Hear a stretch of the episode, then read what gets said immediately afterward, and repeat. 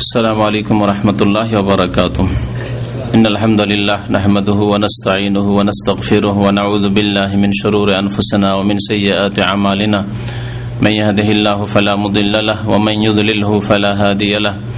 واشهد ان لا اله الا الله وحده لا شريك له واشهد ان محمدا عبده ورسوله.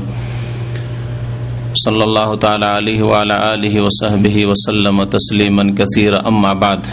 فأعوذ بالله من الشيطان الرجيم بسم الله الرحمن الرحيم والسابقون الأولون من المهاجرين والأنصار والذين اتبعوهم بحسان رضي الله عنهم ورضوا عنه মহান আল্লাহর সমস্ত প্রশংসা যে আল্লাহ পাক রব্বুল আলমিন আমাদেরকে সৃষ্টি করেছেন এবং আমাদেরকে মমিন মুসলিম হওয়ার তৌফিক দান করেছেন দরুদ সালাম নাজিল হফিয়া নবী মোহাম্মদ সাল্লাহ আলী সাল্লামের উপর যিনি আল্লাহ পাকের দিন মানব জাতি পর্যন্ত পৌঁছিয়ে গিয়েছেন।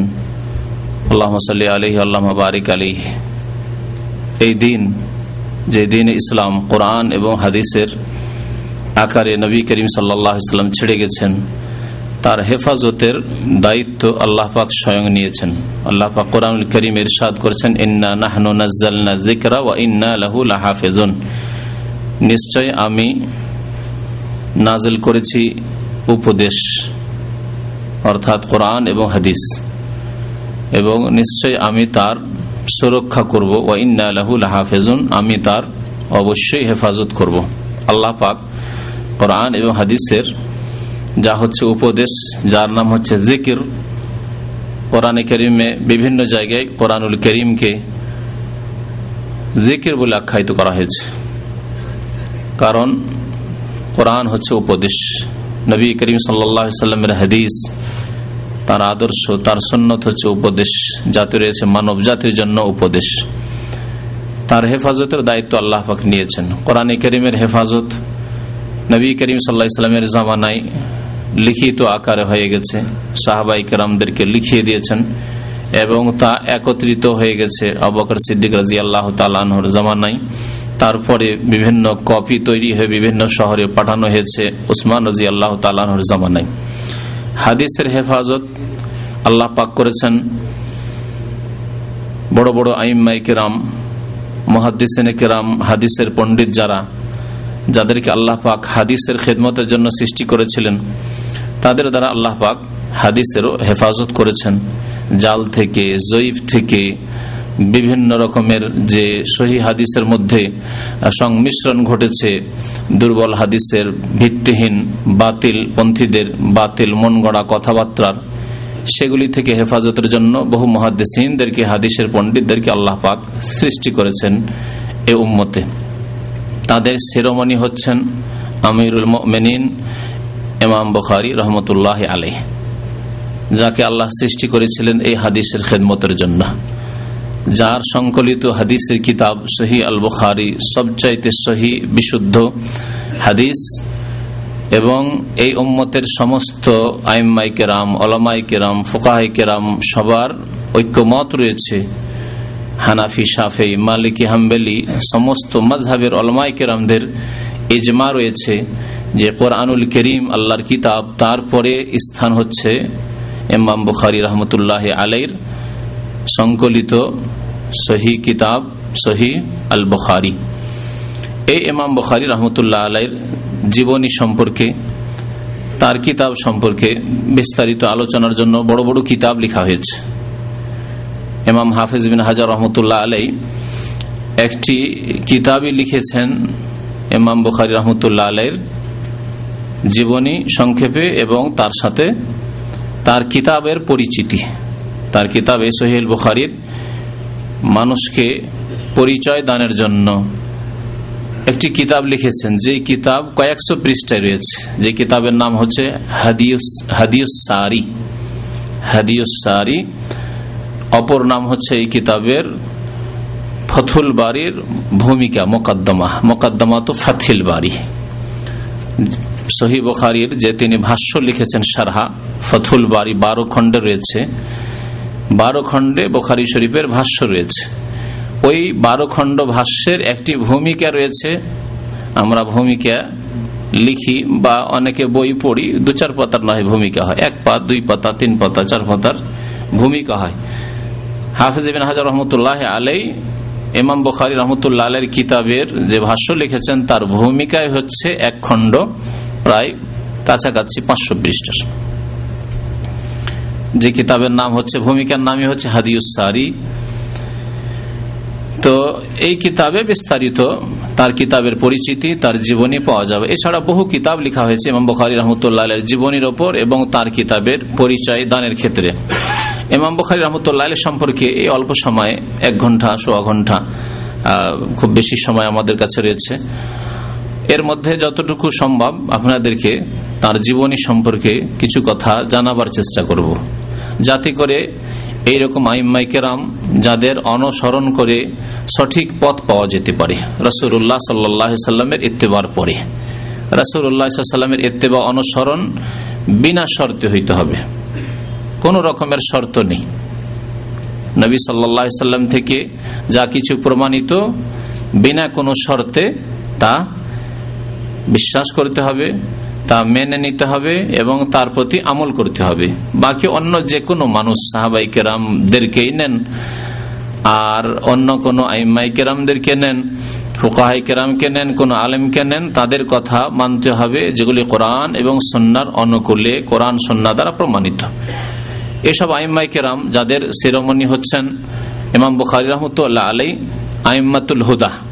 আইম্মাতুল ইসলাম, এরা হচ্ছে ইসলামের এমাম এরা হচ্ছেন হৃদায়তের এমাম সুতরাং তাদের অনুসরণ করা হচ্ছে দিনী কাজ। তাদের জীবনী সম্পর্কে জানা থাকলে, তাদের আখলাখ চরিত্রের ক্ষেত্রে, তাদের এবাদত বন্দীগীর ক্ষেত্রে, তাদের এলম আমলের ক্ষেত্রে, তাদের কোরআন সন্ন্যার খেদমতে যে কুরবানি ত্যাগ রয়েছে, যে সময় দান করেছেন, যে মেহনত, পরিশ্রম করেছেন, সেগুলি আমাদের জন্য আদর্শ। দিক নির্দেশনা দেবে। আমরাও সেই পথে মেহনতি হব, এলম হাসিল করার ক্ষেত্রে, আমল করার ক্ষেত্রে এবং সহি কোরআন সন্ন্যার এলমের প্রচার প্রসারের ক্ষেত্রে, দাওয়াত এবং তবলিগের ক্ষেত্রে, আল্লাহ এবং রসুলের কথা মানব জাতি পর্যন্ত পৌঁছানোর ক্ষেত্রে। এ উদ্দেশ্যে আইমাই কেরামের জীবনী অলমাই কেরামের জীবনী চর্চা করা নেকির কাজ। আল্লাহ ফাকরাবুল আলমিন প্রশংসা করেছেন সাহাবাই কেরামদের মহাজেরিন এবং আনসারদের, তারপরে তাদের অনুসারী তাবেইনদের তারপরে কেমত পর্যন্ত যত মোমেন, মোমেনাত আসবেন এবং নিষ্ঠার সাথে এখলাসের সাথে, আন্তরিকতার সাথে, কোরআন স্মরণ সন্ন্যার অনুসারী হয়ে সাহাবাই কেরাম তাবেইনদের যারা অনুসরণ করবেন। আল্লাহ পাকে এরশাদ করেছেন সুরাই তবাই মিনাল মুহাজিরিন ওয়াল আনসার। যারা প্রথম সারির অগ্রগামী মহাজের এবং আনসার, যারা হিজরত করে মক্কাতুল মুকাররমা থেকে মদিনায় এসেছিলেন রসুল্লাহামের সাথে আল্লাহ রাস্তায় জেহাদ করার জন্য আল্লাহ রাস্তায় আল্লাহর দিনের খেদমত করার জন্য, এবং যারা মদিনার বাসিন্দা নবী করিম সাল্লাম মহাজরিনদের সাহায্য সহযোগিতা করেছিলেন, তারা আনসার। তাদের সম্পর্কে আল্লাহ বলছেন, প্রশংসা করেও। এবং তারপরে যারা তাদের অনুসরণ করবেন, মহাজের এবং আনসারদের সাহাবাই কেরামগণের অনুসরণ করবেন বে এহসানের নিষ্ঠার সাথে, আন্তরিকতার সাথে, সৎকর্মশীল হয়ে, ভালো মানুষ হয়ে। কারণ এমনও কিছু লোক আছে সাহাবাই কেরামের জামানায় যারা এহসানের সাথে, নিষ্ঠার সাথে, আন্তরিকতার সাথে, সততার সাথে ভালো মানুষ হয়ে তাদের পরে আসেননি। বিদাতি হয়ে এসেছেন, খারেজি, রাফেজি। যদিও তাবাইনদের জামানার তারা, কিন্তু তারা যেহেতু বিভ্রান্তির শিকার হয়েছে, সুতরাং এই আয়াতের তারা অন্তর্ভুক্ত নয়। যারা ইসলামকে বিচ্ছিন্ন করেছে, মুসলিম জাতির মধ্যে ফাটল ধরিয়েছে বিরাট সৃষ্টি করেছে, তারা এর অন্তর্ভুক্ত নয়। সুতরাং আল্লাহ পাক শর্ত লাগিয়েছেন যে বেহসান যারা সাহাবাই কেরা মহাজেরিন, আনসারদের অনুসরণ করবে এহসানের সাথে, সততার সাথে, নিষ্ঠার সাথে এখলাসের সাথে আমরা কোরআন সন্ন্যার খাদেম, আমরা আল্লাহর দিনকে মানব জাতি পর্যন্ত পৌঁছার জন্য এই দিনের খাদেম। আমরা কোনো পার্থিব উদ্দেশ্য নিয়ে আসিনি, মুসলিম জাতিতে ফাটল ধরাবার জন্য আসিনি। এইভাবে যারা এখলাসের সাথে কাজ করেছে, আল্লাহ পাক তাদের সম্পর্কে বলছেন সাহাবাই কেরামের পরে, যারা নিষ্ঠার সাথে অনুসরণ করেছেন, এরা শুধু তাবেইন নয় তাবেইন না প্রথম যুগের। তারপরে কিয়ামত পর্যন্ত যারাই অনুসরণ করে এই পথ ধরবে, তাদের সম্পর্কে আল্লাহ বলছেন রদি আল্লাহ আনহুম বরাজু আনহু। আল্লাহ তাদের ওপর সন্তুষ্ট হয়ে যাবেন বা হয়ে গিয়েছেন এবং আল্লাহর ওপরও তারা সন্তুষ্ট হয়ে যাবে। তাবেইনরা এবং কেমত পর্যন্ত যারাই এখলাসের সাথে, আন্তরিকতার সাথে সাহাবাই কেরামগণের অনুসরণ করবেন, তাদের অন্তর্ভুক্ত হচ্ছেন আইম্মাই কেরাম মহাদিসিনে কেরাম, ফোকাহাই কেরাম আর তাদের শীর্ষ স্থানীয় হচ্ছেন ইমাম বুখারি রহমতুল্লাহ আলাই যার জীবনের কিছু অংশ আপনাদের সামনে তুলে ধরব। ইমাম বুখারি রহমতুল্লাহ আলাইয়ের নাম পরিচিতি। তার নাম খুব প্রসিদ্ধ নাম। রসুল্লাহ সাল্লামের নাম কি? মোহাম্মদ। তার পিতার নাম হচ্ছে ইসমাইল। তার উপনাম কুনিয়ত হচ্ছে আবু আবদুল্লাহ। আবু আবদুল্লাহ। তার উপাধি লাকাব। উপাধি হচ্ছে আমিরুল মিনিন ফিল হাদিস। হাদিস বিষয়ে তিনি আমিরুল মমিনিন।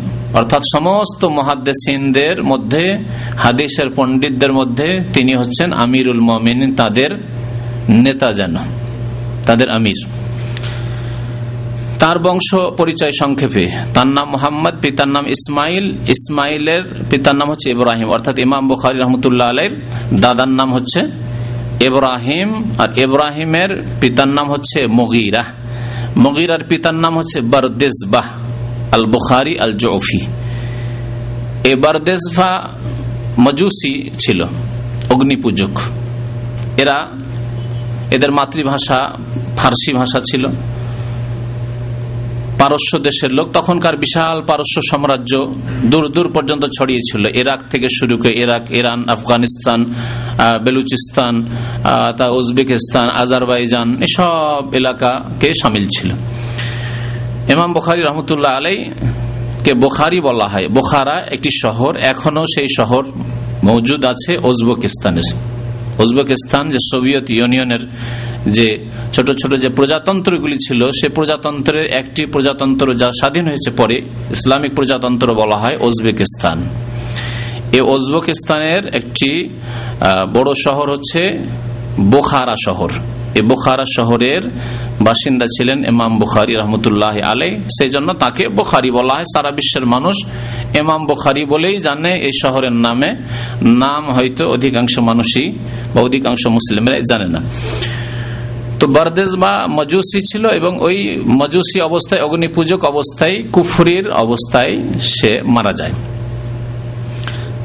তার ছেলে মগিরা। এই মগিরা প্রথম ইসলাম কবুল করেন। অর্থাৎ ইমাম বখারি রহমতুল্লাহ আলের হ্যাঁ দাদার পিতা, না, দাদার পিতা, মোহাম্মদ বিন ইসমাইল বিন ইব্রাহিম বিন মগিরা। মোহাম্মদ বিন ইসমাইল বিন ইব্রাহিম ইবন আল মগিরা এই মগিরা তিনি ইসলাম কবুল করেন। ইমাম বখারি রহমতুল্লাহ আলাইকে বখারি তাহলে এই জন্য বলা হয় যে তিনি বোখারা শহরে জন্মগ্রহণ করেছিলেন। জন্মগ্রহণ কোন শহরে করলে সেই শহরের সাথে সম্পৃক্ত করা হয়, অথবা জন্মগ্রহণ না করেও যদি কোনো শহরে হয়তো জন্ম হয়েছে অন্য কোনো এলাকায়। কিন্তু দীর্ঘদিন সেখানে থেকেছে মহাদ্দেসিন কেরামদের ভাষায়। ইমাম ইবন সালাহ রহমতুল্লাহ আলাই ওসুলে হাদিসের কিতাবে তিনি বলেছেন, তার কিতাব যে রয়েছে, এই ক্ষেত্রে মুস্তালাহ কিতাব, মুস্তালাহুল হাদিসের কিতাব। তাতে তিনি অলুমুল হাদিস, তাতে তিনি বলেছেন যে কোনো ব্যক্তি যদি কোনো শহরে চার বছর অবস্থান করে, তাহলে সেই শহরের সাথে সে নিজেকে সম্পৃক্ত করতে পারে। বলতে পারে যে আমি অমুক শহরের বাসিন্দা। যেমন মক্কায় কেউ যদি চার বছর থাকে, তাহলে মাক্কি বলতে পারে? বাড়ি হচ্ছে চিটাগাং, কিন্তু ঢাকায় যদি কেউ যদি চার বছর থাকে, তাহলে ঢাকাবি বলতে পারে। খুলনায় চার বছর থাকে খুলনাবি বলতে পারে। তো এইভাবে আইমাইকের আমরা বিভিন্ন শহরের সাথে সম্পৃক্ত দেখা যায়। যেমন ইমাম মুসলিমকে দেখা যায়, ইমাম মুসলিম নেশাপুরি নেশাপুর শহরের তিনি বাসিন্দা ছিলেন। ইমাম বখারি রহমতুল্লাহ এ বখার শহরে জন্ম যে সম্পর্কে বললাম। তাকে জৌফিও বলা হয় আল বখারি আল জৌফি যদিও সাধারণ মানুষেরা এই নিসবত হয়তো জানে না, কিন্তু অলমাইকের আমরা বা কিতাবে যখন তার জীবনী পড়বেন, দেখবেন ইমাম বুখারি আল জৌফি এই জন্য বলা হয় যে বারদেশবা তো পারস্য দেশের মজুসি অগ্নিপূজক ছিল, তারপরে তার ছেলে মগিরা একজন এমাম বা একজন আলেম আলিয়ামান তার নাম ছিল আলিয়ামান আল জোফি জোফ বংশের আলিয়ামান আল জোফির হাতে হাত দিয়ে ইসলাম গ্রহণ করেন। প্রাচীন যুগে একটি নিয়ম ছিল প্রাচীন যুগে। অর্থাৎ নবী সাল্লামের পরে, সাহাবাই কালামের পরে। এই তরিকাটি ছিল যে কোনো ব্যক্তি ইসলাম গ্রহণ করলে কোনো আলেমের হাতে হাত দিয়ে বা তার সামনে গিয়ে, তখন তার এরকম ইসলামিক প্রতিষ্ঠান ছিল না ইসলামিক সেন্টার আসবে। যেমন আমাদের ইসলামিক সেন্টারে এসে অমুসলিমরা মুসলমান হচ্ছে। তো কোন আলেমের কাছে গিয়ে বা কোন ইমাম সাহেবের কাছে গিয়ে কোন গণ্যমান্য ব্যক্তির কাছে গিয়ে তার হাতে হাত দিয়ে, ধার্মিক দিনদার লোক তার হাতে হাত দিয়ে মুসলমান হলো একজন মুসলিম। যখন মুসলমান হইতো, তখন নিজেকে সম্পৃক্ত করত ওই আলেম বা ওই ইমাম বা যার হাতে মুসলমান হয়েছেন দিনদার ব্যক্তি, ধার্মিক ব্যক্তি, তার বংশের সাথে নিজেকে সম্পৃক্ত করতেন। তো ইমাম বুখারি রহমতুল্লাহ আলাইর দাদার আব্বা মগিরা মুসলিম হয়েছিলেন, ইসলাম গ্রহণ করেছিলেন ইয়ামান আল জৌফির হাতে, এজন্য তাকে জৌফিও বলা হয়। পরবর্তীকালে এই প্রচলনটি আর থাকেনি যে আজকাল কারও হাতে ইসলাম গ্রহণ করলে ওই বংশের সাথে সম্পৃক্ত হবে, এরকম নিয়মটি আর নেই, উঠে গেছে। ইমাম বখারি রহমতুল্লাহ জন্ম কখন? ইমাম বখারি রহমতুল্লাহ জন্ম হয় জুমার দিনে। জুমার দিনে জন্ম। জুমার নামাজের পরে সওয়াল মাসের তেরো তারিখ, সওয়াল মাসের তেরো তারিখে হিজড়ি সন হচ্ছে একশো চৌরানব্বই হিজড়ি একশো চৌরানব্বই হিজড়িতে এমামে বুখারি রহমতুল্লাহ আলের জন্ম হয়। তার পিতা ইসমাইল একজন সাধারণ আলেম ছিলেন বলা যেতে পারে আজকালকার ভাষায়। কারণ তার জীবনী ইমাম ইবিন হেব্বান রহমতুল্লাহ আলাই তার কিতাব আসেকাতে উল্লেখ করেছেন। কিতাব সেকাত কেতাব সেকাতের বিষয়বস্তু হচ্ছে যে সব বর্ণনাকারীরা হাদিস বর্ণনা করতেন, তাদের জীবনী তাতে উল্লেখ করেছেন। তাহলে যেই ব্যক্তি হাদিস বর্ণনা করছে নিশ্চয় তার সে দিনের এলম ছিল একজন কমপক্ষে সাধারণ আলেম ছিলেন, খুব বড় আলেম না হইল তো ইমাম ইসমাইল, ইমাম বখারি রহমতুল্লাহ আলের পিতা ইসমাইল তিনি একজন আলেম ছিলেন। এবং অত্যন্ত পরিষ্কার মানুষ ছিলেন, দিনদার মানুষ ছিলেন, হালাল খেতেন, সন্দেহ থেকে বেঁচে থাকতেন। আর এর প্রভাব পড়ে। বাবা মা যদি সৎ হয়, নেক মানুষ হয়, তো ছেলে মেয়েদের উপর তার ভালো প্রভাব পড়ে।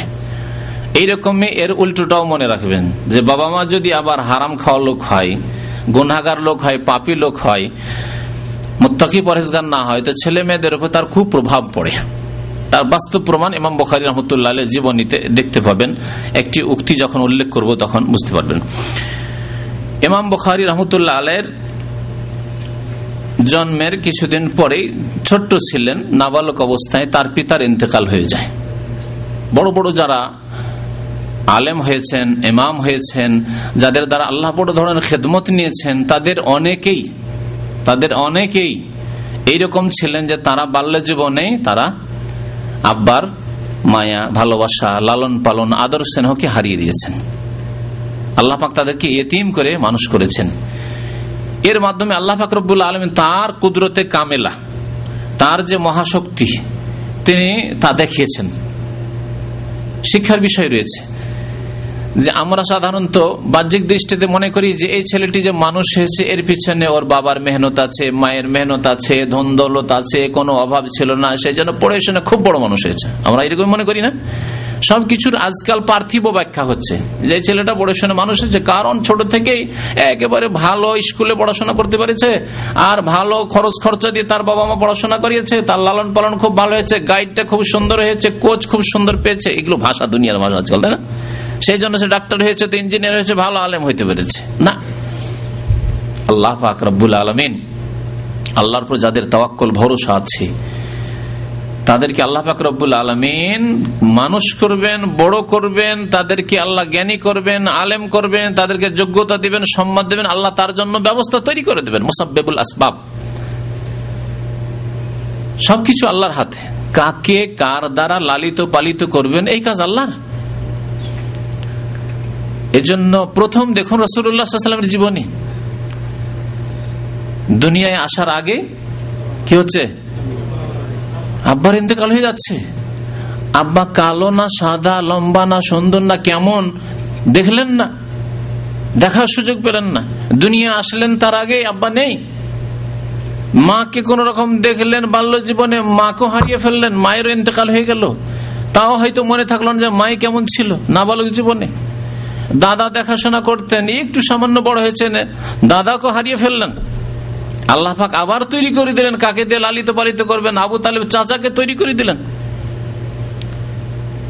আল্লাহ পাক রব্বুল আলমিন এমন করে তৈরি করলেন যে কোন মাদ্রাসায়, কোন প্রতিষ্ঠানে, কোন ওস্তাদের সামনে আলিফ বা তাসা আলিফ, জারা নুজান্না এইসব শিখা, এসব কিছুই শিখেননি। যাতে করে কথা না বলতে পারে, যখন রসুল্লাহাম নবী আসলেন, আরে, আমি থেকে শিখে মানুষ করেছি। দুনিয়ায় বলার কেউ নেই, তাই না? আছে? আমাদেরকে বলার আছে। আমাদেরকে মক্তেও যারা কায়দাও পড়িয়েছে, আলী বা তাসা যাদের কাছে পড়েছি, আর যাদের কাছে আমাদের ফার্সি প্রাথমিক কিতাবগুলি পড়েছি, মিজান পড়েছি, তারাও এখনও অনেকে বেঁচে আছেন, অনেকে ইন্তেকাল করেছেন, রহমতুল্লাহ আলিহিম তো তাদের অবদানের কথা তারা উল্লেখ করতে পারেন, যে যতই বড় হোক, এদেরকে আমরা পড়ে মানুষ করেছি। এরা আমার ছাত্র, এদের কাছ থেকে, এরা আমাদের কাছ থেকে শিখেছে। বলার মতো অনেকে আছে না? কিন্তু রসুল্লাহ সাল্লাহ আলী সাল্লামের উপর আল্লাহর ছাড়া আর কারও যেন এহসানের কথা না থাকে। আল্লাহ ছাড়া আর কারও অবদানের কথা কেউ বলতে না পারে যে আমার অবদানে তো মানুষ হয়েছে, এত বড় মানুষ হয়েছে। সেই জন্য আল্লাহ ফকরবুল আলমিন বাবা নেই, মা নেই, কোন ওস্তাদ নেই, কোন জায়গায় কিছু শিখে নেই নিরক্ষর হয়ে আল্লাহ পাক এই বড় গুণ বলে কোরআনে কারিমে উল্লেখ করেছেন আর নবী আল উম্মি নিরক্ষর যার কাছে অক্ষরের কোনো জ্ঞান ছিল না, আলী বা তাসা শিখেননি। তাকে আল্লাহ পাক রবনী এত শ্রেষ্ঠ মানুষ, মহামানব তৈরি করলেন যে সারা বিশ্বের সবচাইতে বড় মোয়াল্লে বড় ওস্তাদ তিনি সাল্লাহ আলী ওসাল্লাম তো ইমাম বুখারি রহমতুল্লাহ আলাই বাল্য জীবনে পিতাকে হারিয়ে ফেললেন, তার পিতার ইন্তেকাল হয়ে যায়। তার আম্মা বড়ই দিনদার, পরহেজগার, আল্লাহ আলী রমণী ছিলেন, লালন পালন করা শুরু করলেন। স্বামী থেকে যে সামান্য কিছু টাকা পয়সা পেয়েছিলেন, যা পেয়েছিলেন তা তার পড়াশোনাতে সমস্ত খরচ করে দিলেন। তারপরে একবার তার আম্মা হজের ইচ্ছা করলেন, হজে গেলেন, তার এক বড় ভাই ছিল এমাম বুখারি রহমতুল্লাহের বড় ভাই, তার নাম ছিল আহমদ। এমাম বুখারির নাম কি বললাম?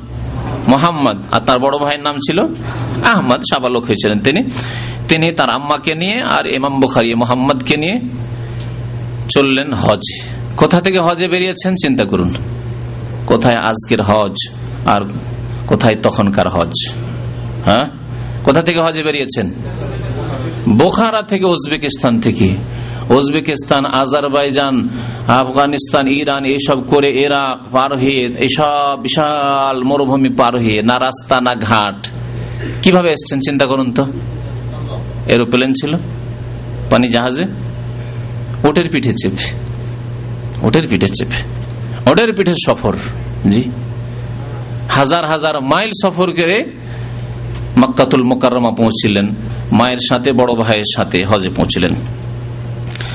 মক্কা এসে যখন হজ শেষ হয়ে গেল, হজ করে তার আম্মা, তার বড় ভাই, তারা বলছে, দেশে যাই। তিনি বললেন যে, আমি আর দেশে যাব না। এই মক্কাতে মদিনাই থেকে আমি এলম শিখব। থেকে গেলেন। বলছেন হাফিজ বিন হাজার রহমতুল্লাহ তার জীবনী সম্পর্কে মক্কায় তিনি অবস্থান করলেন এলম তলব করার উদ্দেশ্যে। এলম শিখব এখানে, দিন শিখব।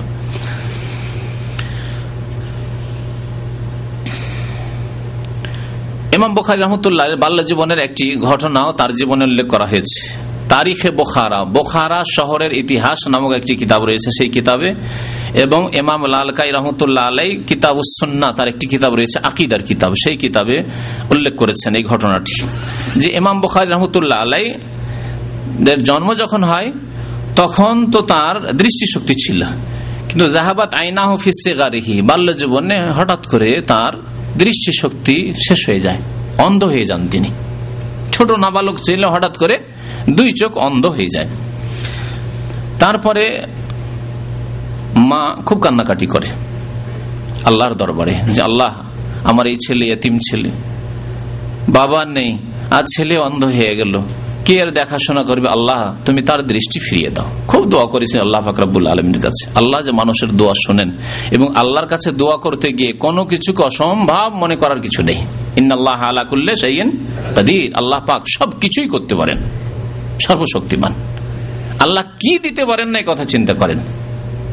সবকিছুই আল্লাহ ফাকরাবুল আলম দিতে পারেন। দোয়া খুব করতেন, রাত্রে উঠে তাহাজুদ পড়ে, যেই সময়গুলিতে দোয়া হয় দোয়া করতেন, একদিন হঠাৎ করে রাত্রে তার মা ঘুমিয়ে আছেন আর দেখছেন স্বপ্নে ইব্রাহিম খালিল্লাহ আলী সালাতামকে বলছেন ফারাত উম্মহুল খালিল আলী ইসালাম ফিল মানাম। স্বপ্নে দেখছেন যে ইব্রাহিম আলী সালাতাম হাজির হয়ে গেছেন সামনে। ফাকাল আল্লাহ, এসে বলছেন, ইব্রাহিম খালিল্লাহ আল্লাহর শ্রেষ্ঠ রাসুল। যত আম্বে এবং রসুল রয়েছেন, তাদের মধ্যে শ্রেষ্ঠ রসুল মোহাম্মদ রসুল উল্লাহ সাল্লাম এবং তারপরেই, তার সাথেই ইব্রাহিম খালিলুল্লাহ। জি। তো ইব্রাহিম আলী সাল্লামকে স্বপ্ন দেখছেন যে তিনি এসে বলছেন, সেই মহিলাকে, অর্থাৎ ইমাম বখার রহমতুল্লাহ মা তাকে ইয়াহাজেহি। হে মহিলা কাদারাদ্দাল্লাহ আলা ইবনাকে বাসারাহু বেকাসরাতে দোয়া একে আল্লাহ পাক তোমার ছেলের দৃষ্টি শক্তি ফিরিয়ে দিয়েছেন তোমার অধিক দুয়ার কারণে। বেকাসরাতে দোয়া একে তোমার খুব বেশি বেশি দুয়ার কারণে আল্লাহ পাক তোমার ছেলের দৃষ্টি শক্তি ফিরিয়ে দিয়েছেন। ফাঁস বাহা রাত্রে স্বপ্ন দেখলেন সকাল হলো। সকাল হতে ছেলের ঘুম ভেঙেছে। সকালে দেখছেন যে ছেলে সুন্দর দেখছে। সুন্দর দৃষ্টি শক্তি ফিরে এসেছে। আল্লাহ আকবর। ইমাম বখারি রহমতুল্লাহ আলী সম্পর্কে বলছিলাম যে তার লালন পালন হয়েছে হালাল রিজিক দিয়ে। মায়ের যে দুধ খেয়েছেন হালাল, সেটাও হারাম হতে পারে। হতে পারে নাকি? আপনার স্ত্রীকে যদি আপনি হারাম পরান হারাম খাওয়ান, হারাম অলংকার দেন হ্যাঁ? আর তারপরে আপনার বাচ্চা দুধ খাচ্ছে, আপনার স্ত্রী, তাহলে হারাম দুধ খাই না? কারণ আপনার স্ত্রী হারাম পরে, হারাম খায়। হারাম ঘুমাই, হারাম বিল্ডিং হারাম পয়সার বিল্ডিং সুদের বিল্ডিং ঘুষের বিল্ডিং চুরি করা পয়সা, হারাম এখানে ফিল্ম টিলিম এই করে ওই স্ক্রাবের হালা চুরি করা, লোহা ইত্যাদি সব ব্যবসা করে টাকা পয়সা পাঠিয়ে যদি ঘর বাড়ি তৈরি করেন, সেখানে ঘুমায়। আরামে আপনার স্ত্রী, তাহলে আপনার ছেলে যে স্তন্য পান করছে আপনার স্ত্রীর, তো তা তো হারাম খাচ্ছে। হারাম দেওয়া হচ্ছে। হারামের কুপ্রভাব রয়েছে। হারাম ভক্ষণের, হারাম রেজেকের কুপ্রভাব রয়েছে। আর হালাল রেজেকের বরকত রয়েছে। হালাল রেজিকের বরকত রয়েছে। তার জীবনী সম্পর্কে যারা তার জীবনে লিখেছে, বলছে, ওয়াকাদ রব্বিয়া বিল হালাল তৈব তার লালন পালন হয়েছে হালাল পাক রিজিক দ্বারা। তার মা হালাল খেয়েছেন, তার বাবাও হালাল খেয়েছেন, জন্ম হয়েছে। তারপরে শুরু থেকে শুরু করেন, তার একটু আগে গিয়ে। যে এই যে বীর্য যে বীর্য থেকে প্রত্যেক মানুষ তৈরি হয়েছেন আদম আলি ইসলামের পরে, হাওয়া আলি আসসালামের পরে, আল্লাহ পাকে নিজাম তৈরি করেছেন। প্রত্যেকে নুৎফা থেকে, বীর্য থেকে তৈরি হয়েছেন।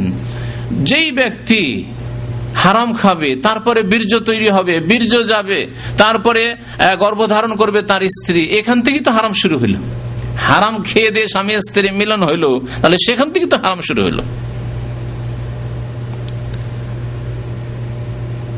আল্লাহ ফাকরাবুল আলমেন মায়ের পেটে যখন বাচ্চা থাকে, গর্ভে থাকে, তখন বাচ্চার জন্য কি রিজিক রেখেছেন? রক্ত, এই যে মাসিক বন্ধ হয়ে যায়, মাসিক রক্ত তখন নাড়িয়ে দিয়ে যাচ্ছে যাই না? নাড়ি কাটে না বাচ্চা হয় তখন?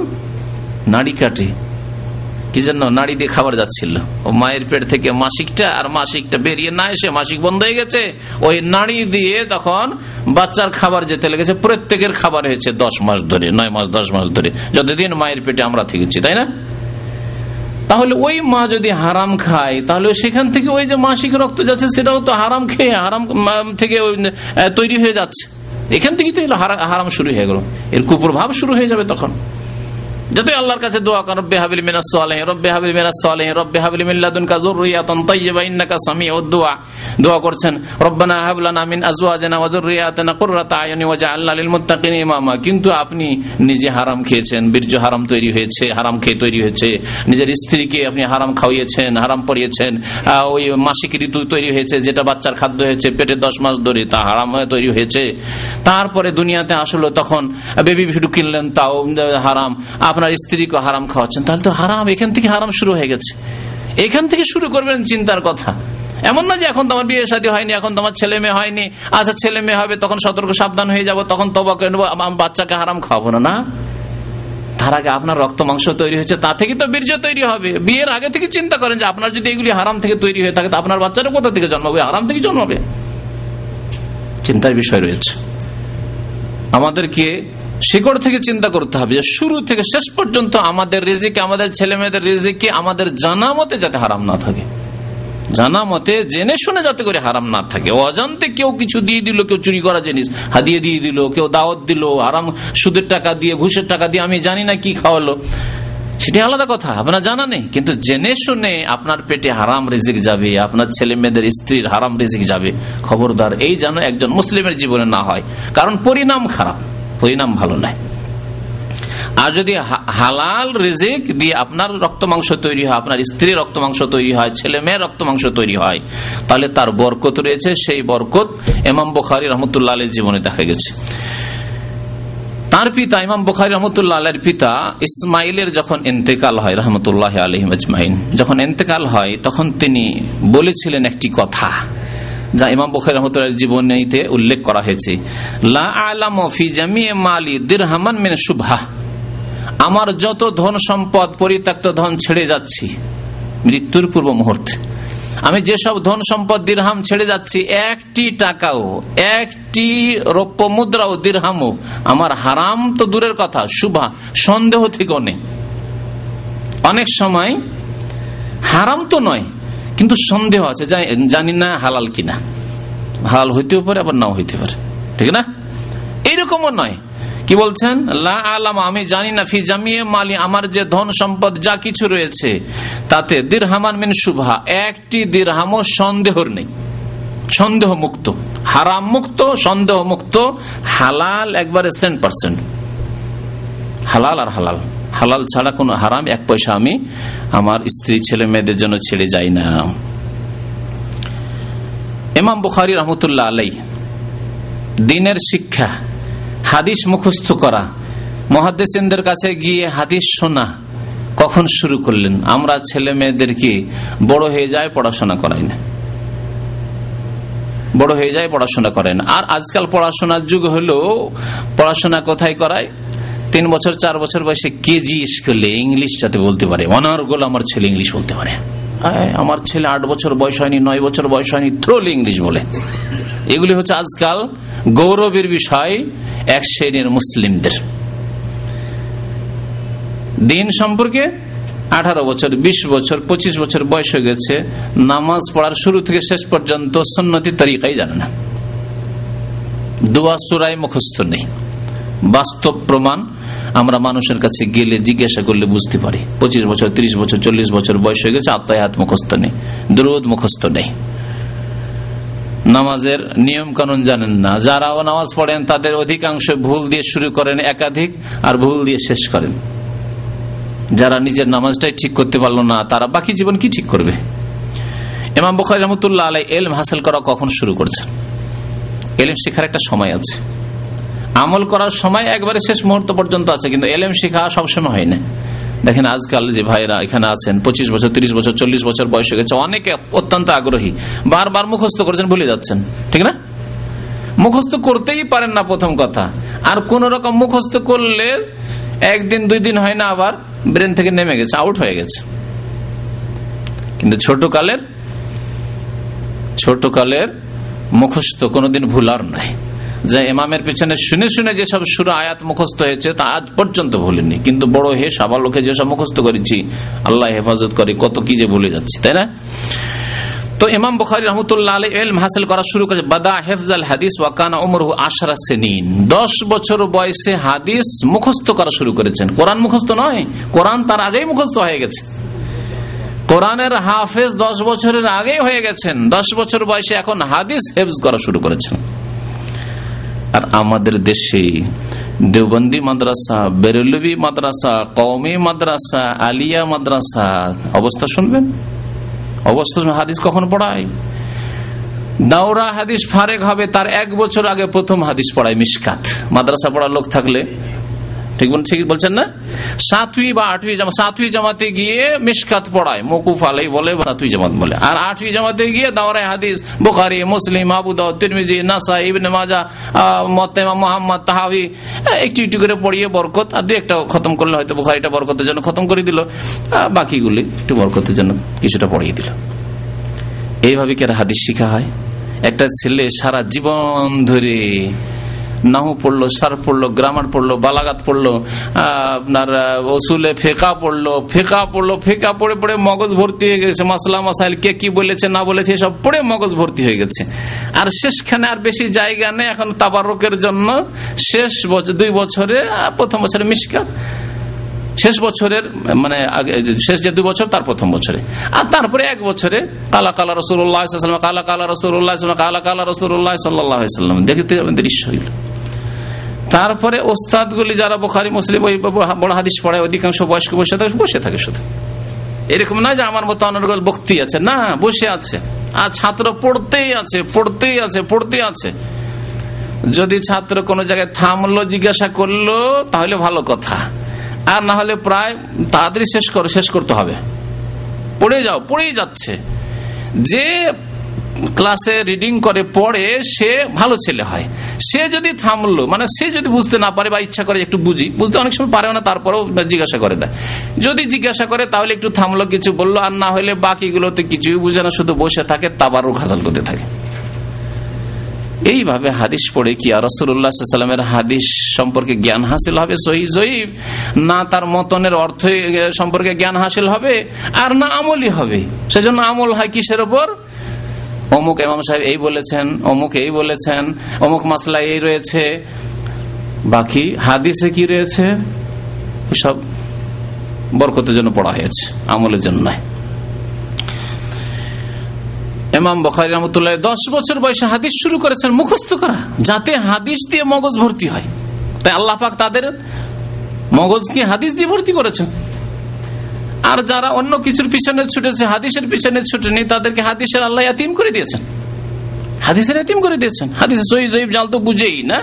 আর হাদিসের মতন কিছু বুঝলো, যদি তাদের ভালো হইল তো কিছু বুঝলো, তারপরে হাদিস আমল করানে হাদিসকে কেমন করে তাওয়িল করে, তার অর্থ বাঁকা করে নিজের নিজের মজাবের দিকে নিয়ে যেতে হবে। না, বোখারিতে থাকলে কি হবে? আমাদের দলিল অমুক কিতাবে আছে।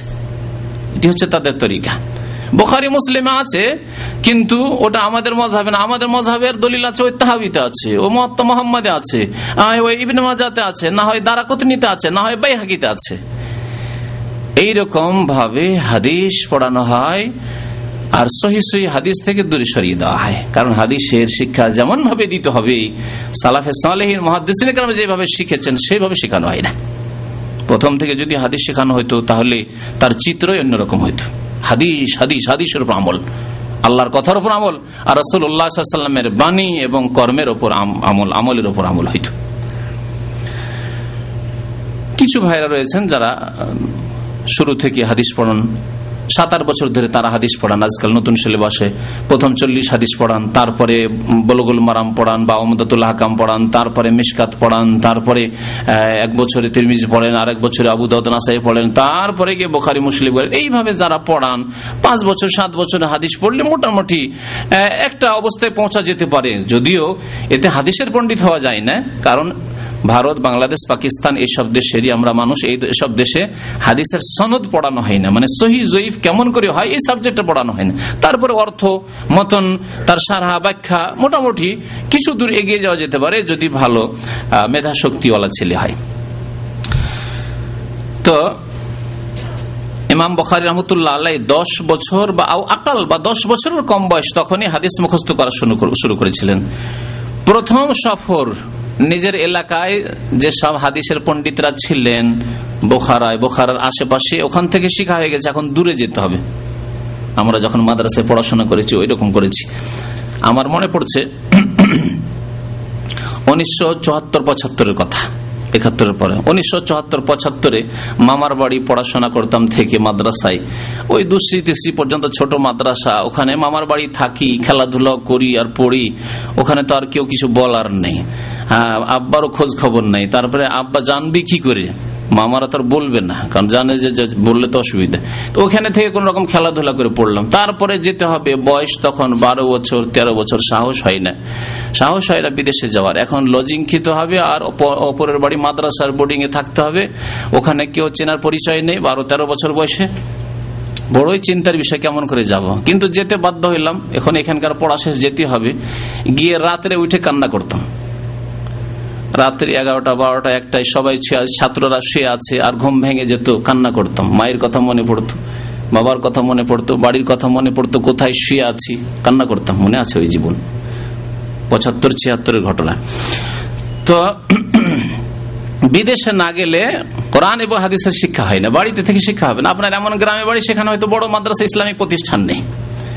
সহি শিক্ষা নেই, ভেজালা শিক্ষা রয়েছে। তাহলে সহি শিক্ষার জন্য দূরে সফর করতে হবে। এমাম বখারি রহমতুল্লাহ দুইশো দশ হিজড়িতে প্রথম সফর শুরু করলেন দূর দূরন্তের হাদিস তলব করার জন্য, হাদিস শিখার জন্য। তখন কার যুগে মাদ্রাসায় বসে হাদিস শিখা হয়তো আজকালকার জামানোর মতো না যে একটা মাদ্রাসায় চলে গেছি, ক্লাস হচ্ছে ছয়টা, সাতটা, আটটা সাবজেক্ট আছে বিভিন্ন ওস্তাদ আছে, পড়াচ্ছেন একই জায়গায় বসে আরামে খাচ্ছি, জাগিরে খাচ্ছি লজিং এ অথবা বোর্ডিং এ খাচ্ছি। না, এরকম ছিল না।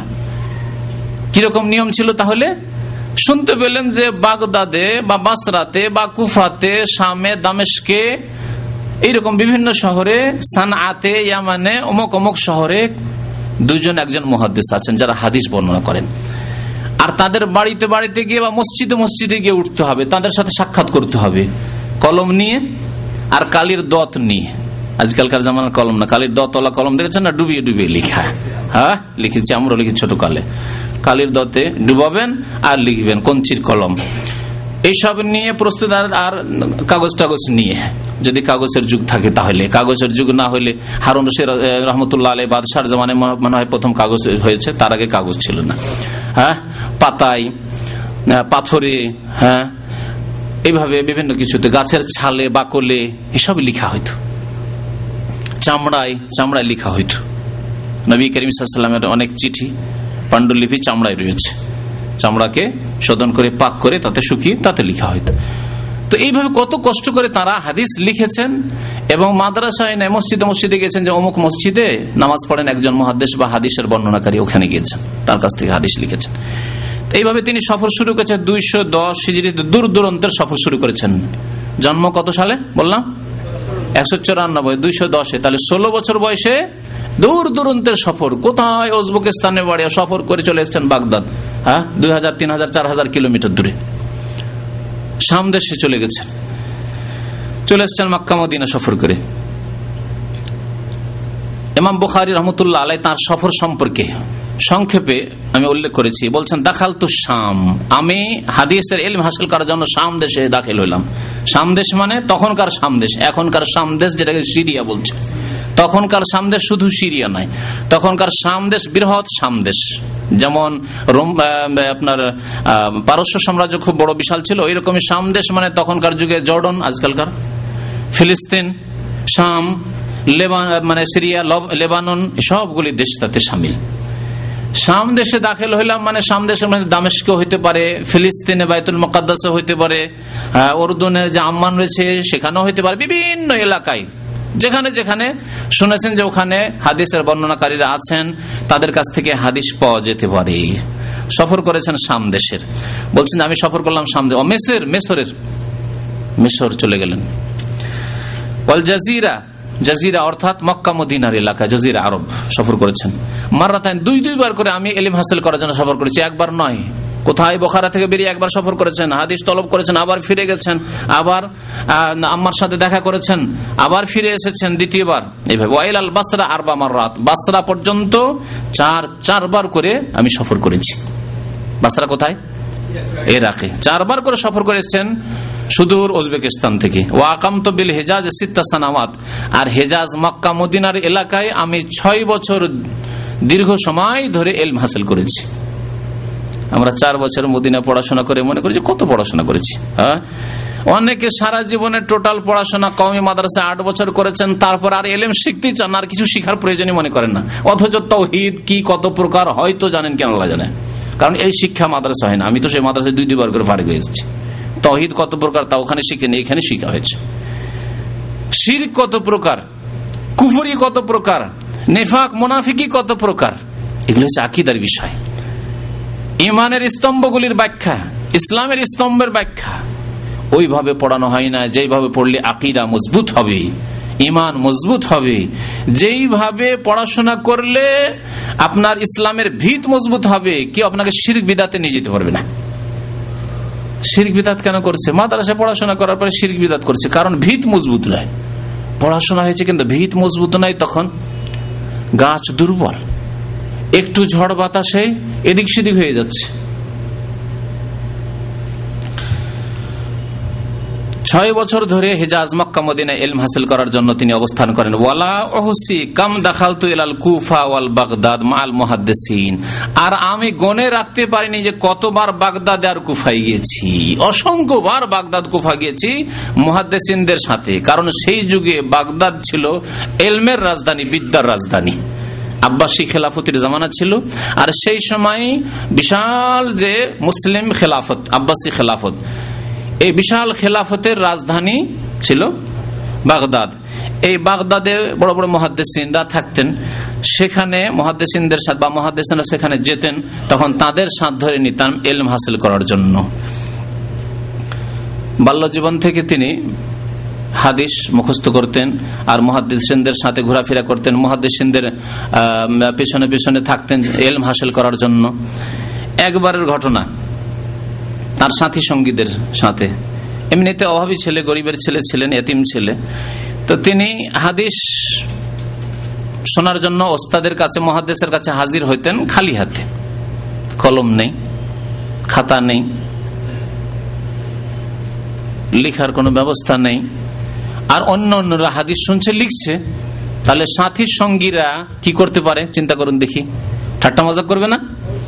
সাথী সঙ্গী সবাই লিখছে, কলম আছে, খাতা আছে, সবাই নোট করছে যে আমরা শুনছি আর নোট করছি। কারণ ভুলে যেতে পারি, এদিক সেদিক হইতে পারে নোট করছি আমরা। আর তুমি কি কাজে আসছো? খাতা নেই, কলম নেই, কিছু নেই, বসে থাকো তুমি। কি করবে তুমি? যাবে এখান থেকে, আবার ভুলে যাবে। শোনা না শোনা সমান হয়ে যাবে তোমার। তো সাথী সঙ্গীরা ঠাট্টা মজা করতো সবাই তাকে নিয়ে। কাজ আছে? খামাখাতে এসে বসে থাকো, আবার চলে যাও, কিছু লিখো না, কিছুই করো না। ঠাট্টা মজাক করে। একদিন তিনি বললেন যে, তোমরা খুব আমাকে ঠাট্টা মজাক করে বিরক্ত করলে। নিয়ে আসো তোমাদের খাতা, কি কি লিখেছ তোমরা? সাথীদেরকে বলছে, সব সাথী, বড় বড় সাথী সব, তিনি সবচেয়ে বয়সে ছোট। যে নিয়ে আসো তোমরা খাতাতে কত কি লিখেছো, ওস্তাদের কাছে যা লেখা হয়েছে, শত শত হাদিস লেখা হয়েছে। যে খাতা ধরো, আর আমি পড়ছি। এই যতদিন তোমরা আমার সাথে শিখলে, যতগুলি হাদিস তোমরা মুখস্থ কিছু মুখস্থ করেছ, কিছু লিখে রেখেছো, তোমরা খাতা ধরো। তোমাদের মুখস্থ থেকে নাই খাতা ধরো, কি কি লিখে রেখেছো? আর আমি পড়ে শোনাচ্ছি। আর শুধু হাদিসের মতন নয়, আজকালকার যুগের হাদিস মুখস্থ আমাদের মানে কি? যাদেরই মুখস্থ আছে, অধিকাংশ তো মুখস্থই নেই। হাদিসে শুধু বাংলা তর্জমা করেন আর উর্দু তর্জমা করেন বক্তারা। করেন না? আরবি হাদিস পড়ার মতো ক্ষমতা আজকাল আলেম বক্তা খুব পাওয়াই মুশকিল। তারপরে যারাও পড়েন, তারা সনদ মুখস্থ নেই। কি মুখস্থ আছে? কালা রসুল্লাহ সাল্লাম বনি আল ইসলাম আল্লাহ খামসিন, শাহাদাতে আল্লাহ ইলাহ ইল্লাল্লাহ হ্যাঁ? কালা রসুল্লাহ সাল্লাম ইন্নাম আল্লাহ আমাল বিনিয়া তাই না? কালা রসুল্লাহ আল সাল্লাম আল মুসলিম মিল্লিসানি ওয়াদিহি কালা রসুল্লাহ সাল্লাম থেকে শুরু করলাম। মতন মানে হাদিসের যেটি বিষয়বস্তু। আর হাদিসের সিলসিলা সনদ প্রথম কথা, এর বর্ণনাকারী কে? যে হাদিস, তিনটি হাদিস বললাম, বর্ণনাকারী কে? যদি জিজ্ঞাসা করা হয়, মহা মুশকিল। সাহাবি বর্ণনাকারী। তারপর এর নামই শুধু সনদ না। সাহাবি থেকে শুনলেন কোন তাবেই? কয়জন তাবেই? আবার তাবেই থেকে কে বর্ণনা করেছেন? অন্য ছোট তাবেই না তাবা তাবেই? তাবা তাবেই থেকে কে বর্ণনা করেছেন? তারপর ইমাম বোখারি পর্যন্ত এই হাদিস কি করে পৌঁছিল বা ইমাম মুসলিম পর্যন্ত কি করে পৌঁছিল? সিলসিলা সনদ। সূত্র। পরস্পর। এমাম বোখারি তো সরাসরি আল্লাহ নবীর কাছে শুনেনি আর সাহাবির কাছেও শুনেনি সেই জামানা পাননি। একশো চুরানব্বই পরে জন্ম। হিজরতের একশো চুরানব্বই বছর পরে, তার মানে রাসুল্লাহামের ইন্তকালের একশো চৌরাশি বছরে, একশো চৌরাশি আল্লাহ নবী সাল্লামের ইন্তেকালের একশো চৌরাশি বছর পরে তার জন্মই হচ্ছে। তাহলে এই যে একশো চৌরাশি বছর ধরে হাদিসটা কার মুখ থেকে এইভাবে ইমাম বুখারি পর্যন্ত পৌঁছল? এর নাম হচ্ছে সনদ। বুখারি, মুসলিম আবুদাউ তিরমিজ, নাসাইর যে অরিজিনাল কিতাবগুলি খুললে, হয়তো বাংলা তর্জমাতে সনদ উল্লেখ করেনি, কারণ কিতাব বড় হয়ে যাবে সেজন্য সনদবিহীন হাদিসটা উল্লেখ করে দিয়ে তর্জমা করে দিয়েছে। বুখারি বলছেন, আমাকে হাদিস শুনিয়েছেন, আমার ওস্তাদ অমুক, আমার ওস্তাদকে তার ওস্তাদ অমুক, তার ওস্তাদকে তার শুনিয়েছেন, তার ওস্তাদ অমুক। এই করে তাবেই শুনে, শুনেছেন, তাবেই শুনেছেন, সাহাবি থেকে সাহাবি, অমুক সাহাবি শুনেছেন সাল্লাম থেকে। এর নাম হচ্ছে সনদ। সনদ সহ তারা মুখস্থ করতেন। সনদ সহ মুখস্থ। সনদের নাম মুখস্থ করা অত সহজ। একটা ঘটনা যদি ঘটে আজকে দাম্মাম শহরে। আর ওই ঘটনাটি সরাসরি আপনি দেখেননি। তিনজনের মাধ্যমে বা চারজনের মাধ্যমে শুনেছেন। একজন লোক শুনেছে, শোনার পরে এসে নিচে বলেছে। নিচে বলেছে, নিচে একজন লোক শুনেছে, ও আবার এসে সিঁড়িতে বলে চলে গেছে। ওই সিঁড়ি থেকে এসে আরেকজন এসে বলছে, আপনাকে চার পাঁচজন হয়ে গেল না? তারপরে যদি আপনাকে জিজ্ঞাসা করা যায় আচ্ছা ঘটনাটা কেমন করে জানলে যে মারামারি হয়েছে বা একটা কোনো ঘটনা ঘটেছে বা এখানে ধরাধরি হয়েছে, কোনো অপরাধ করছিল, ধরেছে, যে কোনো একটা ঘটনা হোক না কেন? কিন্তু কয়েক মাধ্যম দিয়ে আপনার কাছে খবরটি আসলো। যদি আপনাকে জিজ্ঞাসা করি যে আপনি কার মুখে শুনলেন, তখন প্রথমখানে বলবেন যে হ্যাঁ একটা লোক বলে জানি না, লোকটিকে চিনি না। তাহলে যাকে চেনেন না, হতে পারে সে মৃত্যু, হতে পারে তার স্মৃতি শক্তি দুর্বল, তিলকে তাল করার লোক। শুনেছে একরকম, বলল আর একরকম হইতে পারে নাকি? মরিচ মশলা দিয়ে একটু সাজিয়ে সুজিয়ে বাড়াবাড়ি করে বলল। বা বুঝতেই পারল না, ঠিকভাবে উল্টো পাল্টা করে বলল। মেলা রকম হইতে পারে। এইভাবে হাদিস জয়ীফ আর জাল হয়েছে। এই মাধ্যমগুলিতে গিয়ে একজন যদি দিনদারিতে কম হয় স্মৃতি শক্তিতে দুর্বল হয়, অথবা মিথ্যা বলা অহরহ অভ্যাস, যাদের খুব বেশি কথা বলা অভ্যাস, তারা ভুল করেও বেশি, করে না? যত বেশি কথা বলবেন, জবান এমন জিনিস যে যত ঠান্ডা রাখবেন তত ঠান্ডা থাকবে। যত বেশি বলবেন তত বেশি ভুল হবে। বিশেষ করে যদি তার সাথে এলম না থাকে কোরআন এবং হাদিসের, আর তাকুয়া পরেশগারি না থাকে, তো ভুল হওয়া স্বাভাবিক এই জবানের। তো এখানে যদি আপনাকে জিজ্ঞাসা করা হয় যে আপনি ঠিক আছে, একজনের মনে আছে, আপনাকে শোনালো অমুক। ও আবার কাছ কাছ থেকে শুনলো, ভাই জানি না। অথবা আর একজন লোক, নাম কি বলতে কি বলে ফেললেন আপনি? এখানে তিনজনের মধ্যে গোলমাল করে ফেললেন। একটির সনদ আপনার মনে নেই যে একটা ঘটনা আজকে ঘটেছে ঘটনাটা যে তিনজনের মাধ্যমে শোনালেন আপনি এদের নাম কি তাই আপনার মুখস্থ নেই। ভাই বলেছিল, হয়তো বলছেন নাম বলেছিল, কিন্তু ভাই ভুলে গেছি। মাত্র আধা ঘণ্টা আগে শুনেছেন। নাম বলেছিল, কার কাছ থেকে ও শুনলো, ও আবার কার কাছ থেকে শুনলো, তিন চারজনের নাম বলেছিল, কিন্তু আমি সবার নাম ভুলে গেছি। আমাদের অবস্থা এরকম নয়?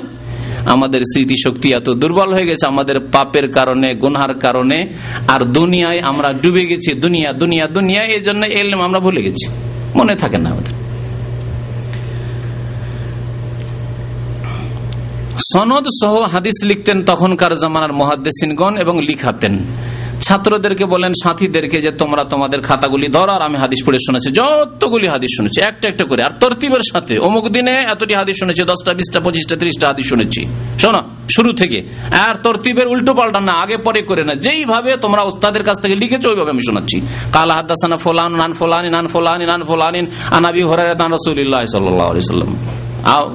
শোনানো হইল। এইভাবে এক এক করে সমস্ত হাদিসগুলি তারা খাতা ধরে আছে, এরকম করে হ্যাঁ? আর তিনি সব হাদিসগুলি শুনিয়ে দিলেন। আশ্চর্য হয়ে গেল সাথী সঙ্গীর, আরে, এই মোহাম্মদকে তো আমরা ঠাট্টা মজা করতাম, একে তো আমরা হেউ প্রতিপন্ন করতাম, পাগল বলতাম যে খাতা নেই, কালি নেই, কলম নেই, আর ওস্তাদের সামনে বসে কি করছ? ভুলে যাবে। সব মুখস্থ আছে, আর আমাদের তো কিছুই তেমন মুখস্থ নেই, সব খাতে আছে। বাড়ি গিয়ে কখন মুখস্থ করব, এই চিন্তা করছি আমরা। আল্লাহ আকবার। এই জন্য ইমাম বখারি রহমতুল্লাহ সম্পর্কে মহাদিসের মন্তব্য করতে, গিয়ে বলেছেন যে, ইন্নামা খোলে কালিল হাদিস। তাকে আল্লাহ পাক সৃষ্টি করেছেন হাদিসের খেদমতের জন্য। হাদিসের জন্য সৃষ্টি করেছেন আল্লাহ পাক রব্বুল আলম স্পেশালি সনদ সহ হাদিস লিখতেন তখনকার জামানার মহাদ্দেসিনগণ এবং লিখাতেন। ছাত্রদেরকে বলেন, সাথীদেরকে যে তোমরা তোমাদের খাতাগুলি ধরো, আর আমি হাদিস পড়ে শুনেছি, যতগুলি হাদিস শুনেছি, একটা একটা করে, আর তরতিবের সাথে, অমুক দিনে এতটি হাদিস শুনেছি, দশটা, বিশটা, পঁচিশটা, ত্রিশটা হাদিস শুনেছি। শোনো, শুরু থেকে। আর তরতিবের উল্টো পাল্টা না, আগে পরে করে না, যেইভাবে তোমরা ওস্তাদের কাছ থেকে লিখেছো, ওইভাবে আমি শোনাচ্ছি। কাল হাদাসানা ফোলান নান ফোলানি নান ফোলানি নান ফোলানিন আনাবি হরাই রসুল্লাহ সাল্লাম। আও, শোনানো হইল। এইভাবে এক এক করে সমস্ত হাদিসগুলি তারা খাতা ধরে আছে, এরকম করে হ্যাঁ? আর তিনি সব হাদিসগুলি শুনিয়ে দিলেন। আশ্চর্য হয়ে গেল সাথী সঙ্গীরা, আরে এই মোহাম্মদকে তো আমরা ঠাট্টা মজা করতাম একে তো আমরা হেউ প্রতিপন্ন করতাম, পাগল বলতাম যে খাতা নেই, কালি নেই, কলম নেই, আর ওস্তাদের সামনে বসে কি করছ ভুলে যাবে। সব মুখস্থ আছে, আর আমাদের তো কিছুই তেমন মুখস্থ নেই, সব খাতায় আছে, বাড়ি গিয়ে কখন মুখস্থ করব, এই চিন্তা করছি আমরা। আল্লাহ আকবার। এই জন্য ইমাম বখারি রহমতুল্লাহ আলী সম্পর্কে মহাদিসের মন্তব্য করতে গিয়ে বলেছেন যে, ইন্নামা খোলে কালিল হাদিস। তাকে আল্লাহ পাক সৃষ্টি করেছেন হাদিসের খেদমতের জন্য। হাদিসের জন্য সৃষ্টি করেছেন আল্লাহ পাক রব্বুল আলম স্পেশালি ইমাম বখারি রহমতুল্লাহ আলাই হাদিস হাসিল করতে গিয়ে দীর্ঘ মেহনত করে অনেক দূর পৌঁছেছেন কষ্ট করে। তারপরে দেখলেন যে ওস্তাদ ভালো নয়, সামান্য সন্দেহ হলে যে ওস্তাদ দিনদার হয়তো নয় ছেড়ে দিয়ে চলে এসেছেন। এরকম একটি ঘটনা তার জীবনীতে উল্লেখ করা হয়েছে। আমরা আজকাল ওস্তাদের ক্ষেত্রে আমরা দেখি না যে আমার ওস্তাদ আদর্শ কিনা। যার কাছে শিখছি সে বিদাতিত নয়। যার কাছে এলম হাসিল করতে যে মাদ্রাসায় ছেলে মেয়েকে পড়তে পাঠাচ্ছি, তারা বিদাত তো করাই না আবার। তারা আবার শিরিক তো করায় না। তারা আবার ওরসের দিকে ডাকতে দেয় না। কোরআন এবং হাদিস বিরোধী তাদের আমল তো নয়। তাদের আচার আচরণ কেমন? তাদের দিন পরেশগারি কেমন এসব দেখি নেয় এই একটা দিক। আর একটি দিক হচ্ছে স্কুল কলেজে অধিকাংশ ভাইরাই তো আমরা ছেলে মেয়েদেরকে জেনারেল শিক্ষিত করার জন্য ইউনিভার্সিটিতে স্কুল কলেজে পাঠাচ্ছি। স্কুল কলেজে পড়াশোনা যেন যাচ্ছে। কার সামনে পড়ছে? এমন ওস্তাদের কাছে পড়াশোনা করছে। বাংলায় এম এ ইংরেজিতে এম এ একক তো নামাজ নেই, আল্লাহর নাম নেই। হ্যাঁ আল্লাহর নাম আসলেও কোনো ক্ষেত্রে আসলে আল্লাহর নাম ওইভাবে আসে। একজন মমিনের যেমন আল্লাহর নাম উল্লেখ করবে সেইভাবে নয়। রসুল্লাহামের নাম আসলে সাল্লাহ সাল্লাম বলতে তাদেরকে লজ্জা লাগে। দেখা সাক্ষাৎ হলে সালাম দিতে, নিতে তাদেরকে লজ্জা লাগে। নিজেকে মনে করে যে সালাম নেওয়ার দেওয়া, এগুলি নিজের মুসলিম পরিচয় দেওয়া এটা মানে ঠিক ঠিক নয়। মানে এটা সংকীর্ণতা এগুলি। অথবা এইসব পরিচয় কেন? সেকুলার আমরা আমরা সেকুলার লোক। সেকুলার লোক আমরা। ধর্মনির বাবার ইউনিভার্সিটি ক্যাম্পাসে, ইউনিভার্সিটির কক্ষে, ক্লাসে আবার এখানে কেন ধর্মের কথা, ইসলামের কথা? তাদের কাছে আমরা ছেলে মেয়েদেরকে পড়াশোনা করার জন্য পাঠাচ্ছি। কি শিখবে সেখান থেকে বলুন? তাদের অনেকে নাস্তিক, অনেকে ফাঁসেক, অনেকে লম্পট। তাদের চরিত্র আল্লাহ ভালো জানে, তাদের কি অবস্থা? জীবনে দেখলেন না যে নামাজ পড়ে আপনার ছেলের বাংলা এম করে আসলো, সে ওস্তাদ জীবনও জুমাও পড়তে দেখলেন না পাঁচক তো নামাজও পড়তে দেখলেন আপনার ছেলে কি শিখবে তার কাছ থেকে? কি শিখবে তার কাছ থেকে? এইসব ওস্তাদদের কাছে যদি আমরা ছেলে মেয়েদেরকে পড়াই, সাবালক ছেলেকে মহিলা মহিলা প্রফেসরের কাছে লেকচারের কাছে পড়াশোনা দিচ্ছেন। আপনার সাবালক ছেলে, মহিলা প্রফেসর লেকচারের কাছে পড়াশোনা করবে, কি শিখবে তার কাছে? কি আদর্শ শিখবে? সে তো যৌবনে আছে, সে তো তাকাইতে থাকবে। ওস্তাদ হইলে কি হবে? সে তো মহিলা। তার দিকে তো আল্লাহ একটা আকর্ষণ রেখে দিয়েছে। এসব পড়াশোনার স্থান। আর এখানে গিয়ে মানুষের মতো মানুষ, মুসলিমের মতো মুসলিম তৈরি হবে? একই কারখানা, মানুষ, চরিত্রবান মানুষ তৈরি করার কারখানা? কখনো না।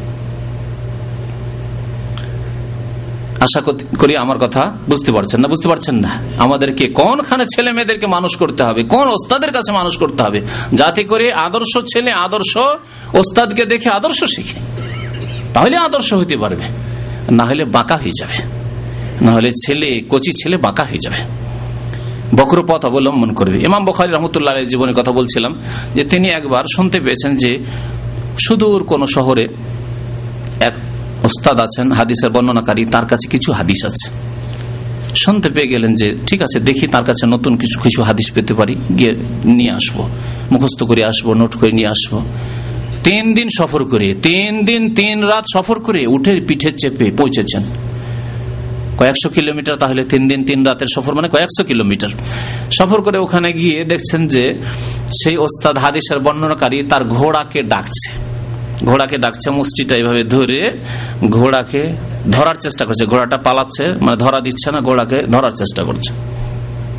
তারপরে ঘোড়া যেমন দেখেছে হাতটা বাড়াচ্ছে, ঘোড়া ভাবছে কিছু খেতে দিবে। করে না এরকম? কিছু খেতে দিব হয়তো ঘোড়াটা তখন এগিয়ে চলে আসছে। মনিবের দিকে, মালিকের দিকে এগিয়ে চলে আসছে। যেমন ঘোড়াটা কাছে এগিয়ে আসছে, পট করে ঘোড়াটাকে ধরে নিয়েছে। কিছুই দিল না ঘোড়াকে, ঘোড়াটাকে ফট করে ধরে নিলাম।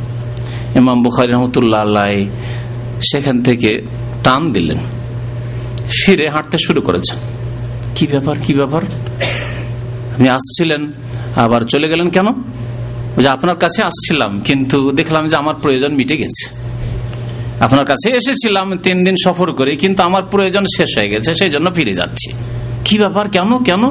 কেন অসন্তুষ্ট হলেন? অসন্তুষ্ট কিছু নয়, তবে দেখলাম যে আপনি ঘোড়াকে ধোকা দিলেন।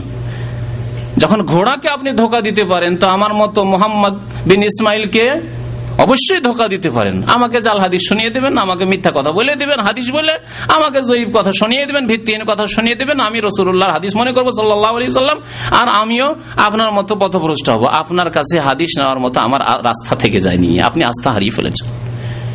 আপনার কাছ থেকে হাদিস শেখার কোনো প্রয়োজন নেই। দেখলেন? ওস্তাদ হতে হবে সৎ। কমপক্ষে ফরজ অজেব আদায় করে, হারাম নাজাজ থেকে বেঁচে থাকে। একটা মাদ্রাসার চিত্র তুলে ধরছি। মাদ্রাসার বড় বড় ওস্তাদগুলি জর্দা দেওয়া পান খায়। দেখেছেন? মাদ্রাসায় গিয়ে বসবেন আর মাদ্রাসায় যারা থেকেছেন তারা জানেন জর্দা ছাড়া পান খাবে না। আরে পানটাও কোন রকম যদি খান, সেটাও তো অপচয়, পয়সার অপচয়। লাভ তো কিছু নেই, পয়সার অপচয়। মুখ লাল করা শুধু। তারপরে সাদা যদি হইতো তাহলে হারামের ফতোয়া হয়তো দিতাম না। যদি অপচয় খানিকটা, বেঁচে থাকাই উচিত। কিন্তু তার উপর জর্দা, যে জর্দা তৈরি হয় তামাক থেকে, যে তামাক হচ্ছে হারাম, সেই তামাক দেওয়া হয় সিগারেটে, সেই তামাক দেওয়া হয় বিড়িতে, সেই তামাক দেওয়া হয় হুক্কাতে, কলকিতে। সেজন্য হুক্কার আপনার বিড়ি, সিগারেট, ওগুলি হারাম হয়ে গেল বা ওগুলি মকরু হয়ে গেল। আর আপনি হুজুর সাইকুল হাদিস, আর পানের বাটুয়া নিয়ে বসে আছেন, আর জর্দা ডিব্বা নিয়ে বসে আছেন, আর জর্দা ফুকাচ্ছেন জিবাই ধরছেন, আবার কেউ কেউ খায়নি, ঘুষে চুন দিয়ে ঘুষে ঘুষে ঘুষছেন আর পড়াচ্ছেন। এইরকম অবস্থা দেখেছি মাদ্রাসায়। এদিকে কালা কালা রসুল্লাহ হাদিস চলছে, ফেকার দার্স চলছে আর ও মেয়াজি শেখুল হাদিস বা শেখুল ফেকা ঘুষছে ঘুষছে, ঘুষে দিয়ে দিলাম।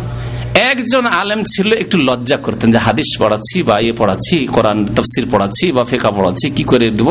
তো তিনি চাদরের তলা এরকম করে, রহমতুল্লাহ, আল্লাহ যেন মাফ করে, তার চাঁদের তলায় বোধভ্যাস ছিল এই খাওয়া। এই হারাম জিনিস আর আমাদের দেশের আলেমরা হারাম জিনিস এই জন্য খাচ্ছি, ও হারামই মনে করে না মকরু মকরু করে খেয়েই যাচ্ছে। মকরু মানে খেতে হবে নাকি? মকরু মানে আমি বলি এই জন্য ভাইদেরকে যে মাকরু মানে যদি অপছন্দনীয়, ঠিক না? মকরু মানে অপছন্দনীয়? কার কাছে অপছন্দনীয়? আল্লাহর কাছে, রসুলের কাছে? যদি আল্লাহ এবং তার রসুলের কাছে অপছন্দনীয় হয়, তো আপনার কি করে ভক্ষণীয় হইতে পারে? আপনি কি করে খেতে পারেন? আপনাকে ছাড়তে হবে না? অবশ্যই। সেটি খাওয়ার জন্য নয়। তো লুকিয়ে এদিকে দিয়ে এরকম করে ধরে দিয়ে দিতেন মুখে। চাঁদের আড় করে। অদভ্যাস। অনেক ওস্তাদের থেকেছে। ওস্তাদ থেকে প্রভাবিত হয় অনেকে। আলহামদুলিল্লাহ, জীবনে জর্দা মুখে যায়নি। পানটাও হয় পঁচিশ বছর আগে ছেড়ে দিয়েছে, আলহামদুলিল্লাহ সেটা আল্লাহ পাক তৌফিক দিয়েছেন। সাদা পান ও মিষ্টি পান আমার দেশে খাওয়া অভ্যাস মানে অনেকে বাধ্য করে। বাধ্য করে খাওয়ার জন্য মনে করে, এই দেশে যেমন কোন মেহমান আসলে একটু গাহুয়া খেজুর দিতেই হবে, আর আমাদের দেশে একটা পান, পানের খিলি দিতেই হবে। ইদানিং চাটা শুরু হলো। আগে তো চা ছিল না, তখন পান দিয়ে মেহমান বিদায়, হালকা মেহমান পান দিয়ে বিদায়। না খবরদার না। আর জর্দা খবরদার দেবেন না আপনি। জর্দা মেহমান, যদি জর্দা খাওয়া মেহমান হয়, তবুও দেবেন না। যদি পান দিতেও হয়, আর যদি বলে জর্দা নেই আমরা জর্দা রাখি না। কি বলবেন? জর্দা আমরা রাখি না। যদি আপনার প্রয়োজন হয়, তো দোকান দোকানপাট আছে, খোঁজ করে না আমার আব্বা যখন জন মজুর করতেন, তো আমাদের দেশের মজুরগুলি খাওয়া মজুর হইতো। তো খাওয়া মজুর, খাওয়া দাওয়া তো দেওয়া হইতো, তারপরে আবার বিড়ি সিগারেট আমরা ছোট ছোট বাচ্চা তখন নাবালক বারো তেরো বছরের, ওই জন মজুরগুলি বলতো যে যে বিড়ি সিগারেট নিয়ে আমরা তো বিড়ি খাই। আব্বাকে গিয়ে বলতাম, আমরা কি জানি, বারো বছর দশ বছরের ছেলে। বলতাম, যাও, ওই জন পাইটগুলিকে বলে দাও যে বিড়ি সিগারেট নাই। আমাদের বাড়িতে কাজ করলে বিড়ি সিগারেট ওসব পাওয়া যাবে না। বিড়ি সিগারেট বাদ দিয়ে। খাবার খাবে, রুটি খাবে, ভাত খাবে, ওগুলো আছে, কিন্তু বিড়ি সিগারেট নাই। তো মেহমান আপনার বাড়ি আসবে আর জর্দা খোঁজ করবে, বিয়ের যে বরযাত্রী আমাদের দেশে আসে, কি করি তাদেরকে? স্পেশাল তাদের জন্য জর্দা রাখা আছে। কেন হারাম? কেন জর্দা পেশ করবেন আপনি? হারাম দিয়ে আপ্যায়ন করবেন আপনি? জর্দা রাখবেন না, বিড়ি রাখবেন না সিগারেট রাখবেন না, যার লাগবে কষ্ট করুক। তারপরে ওকে দোকান দেখিয়ে দিবেন, ওটাও কোনার জন্য সাহায্য করা হলে। খুঁজে নেন, জানি না কোথায় দোকান টোকান আছে। খুঁজেন, একটু হয়রান হোক ভালো করে।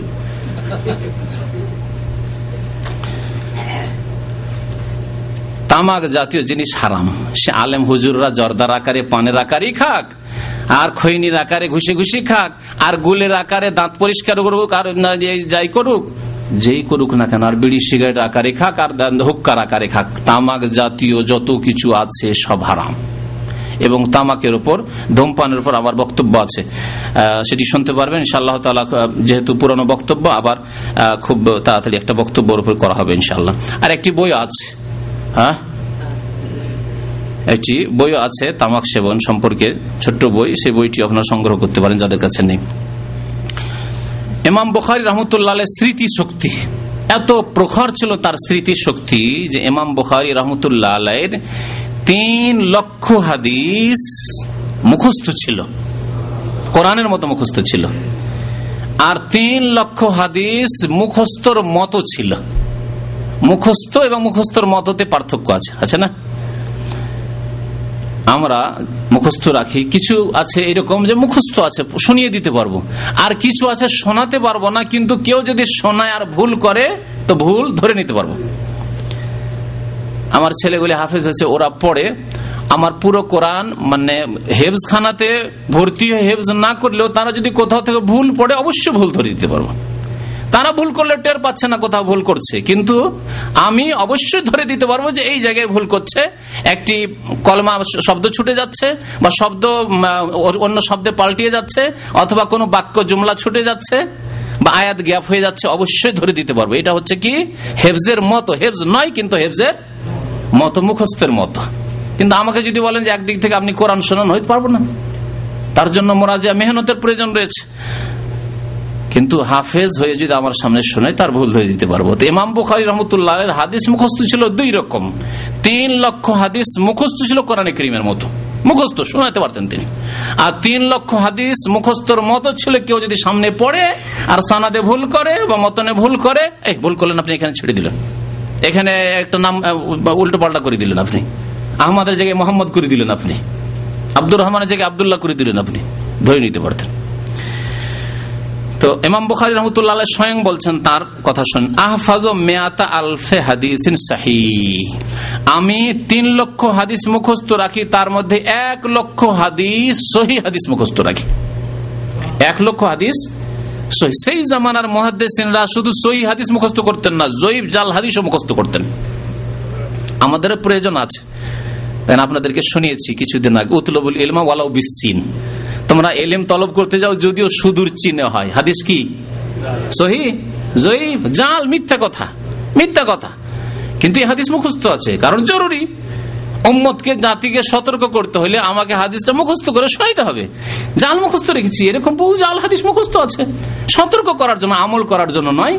আর এসবের উপরে ইমান নিয়ে আসার জন্য নয়।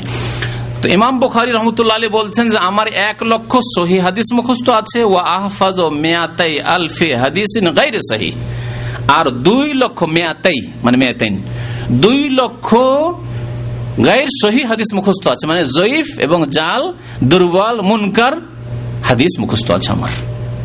জাতিকে সতর্ক করার জন্য তার বহু কিতাব রয়েছে যেগুলিতে সতর্ক করেছেন যে এই হাদিসগুলি জয়ীফ, এই হাদিস মজু, উম্মতকে সতর্ক করার জন্য। তাহলে ভালো জানতে হবে, মন্দ জানতে হবে। যেমন আপনাকে উদাহরণ দিই। আকিদার ক্ষেত্রে আপনি যেমন জানবেন, তাবদুল্লাহ তুশরিকু বেহিসাইয়া একমাত্র আল্লাহর এবাদত বন্দী করবেন। তার মানে পাঁচক্ত নামাজ পড়বেন। এক আল্লাহকে ডাকবেন, এক আল্লাহর কাছে দোয়া করবেন, এক আল্লাহর কাছে সন্তান সন্ততি চাইবেন, এক আল্লাহর কাছে রোগের আরোগ্য চাইবেন। ঠিক না? এটা হচ্ছে ভালো কথা। খারাপ কথা কি? আল্লাহর সাথে শিরিক করা। মাজারে সিজদা করবেন না, মাজারে আবার খাসি জবাই করতে, মুরগ জবাই করতে যাবেন না, মাজারে চাদর চড়াতে যাবেন না মাজারে ওরুসের মেলায় যাবেন না। মাজারে গিয়ে আপনি মনে করবেন ওখানে ছেলে পাওয়া যায়, মেয়ে পাওয়া যায়। ওখানে গেলে রোগ ভালো হয়, ওখানকার মাটি নিয়ে আসলে বরকত হাসিল হয়। এসব সিরকি আকিদা রাখবেন না। এগুলি কি? খারাপ। কি জন্য খারাপ বললাম? বাঁচার জন্য, বাঁচবেন। আপনাকে সতর্ক, সাবধান করার জন্য। আল্লাহ পাকই বলেছেন আবুদুল্লাহ একমাত্র আল্লাহর ইবাদত করো, আল্লাহর সাথে শরিক করিও না। দেবী দেবতার কাছে যেও না, প্রতিমা পুতুলে মন্দিরেও যেও না, আর মাজারে গিয়েও শিরকুহরি করিও না। তো সহিও জানতে হবে, জয়ীফও জানতে হবে। সাধারণ মানুষকে প্রথম সহি জানতে হবে। কারণ যেটা করণীয়, সেটা অবশ্যই আপনাকে জানতে হবে। তারপরে জৈব জাল সম্পর্কে যতটা আপনি জানতে পারেন বাঁচার জন্য, নিজে, বাঁচার জন্য, নিজের পরিবারকে বাঁচানোর জন্য, আর যাদেরকে আপনি দাওয়াত দিতে পারবেন তাদেরকে বাঁচানোর জন্য।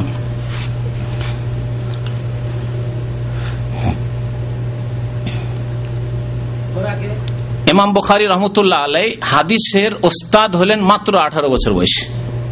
আঠারো বছর বয়সে অনেকের দাড়ি মোজো গজায় না, তাই না? এই আঠারো বছর বয়সে তিনি হাদিসের পণ্ডিত হয়ে হাদিসের দর্শ তদরিস করা শুরু করলেন। হাদিসের শিক্ষক হলেন তিনি।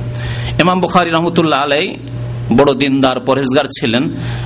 ইমাম বুখারি রহমতুল্লাহ স্বয়ং বলছেন, ইন্নি লা লা আরজু আন আলকাল্লাহ ওয়ালা আহাদান।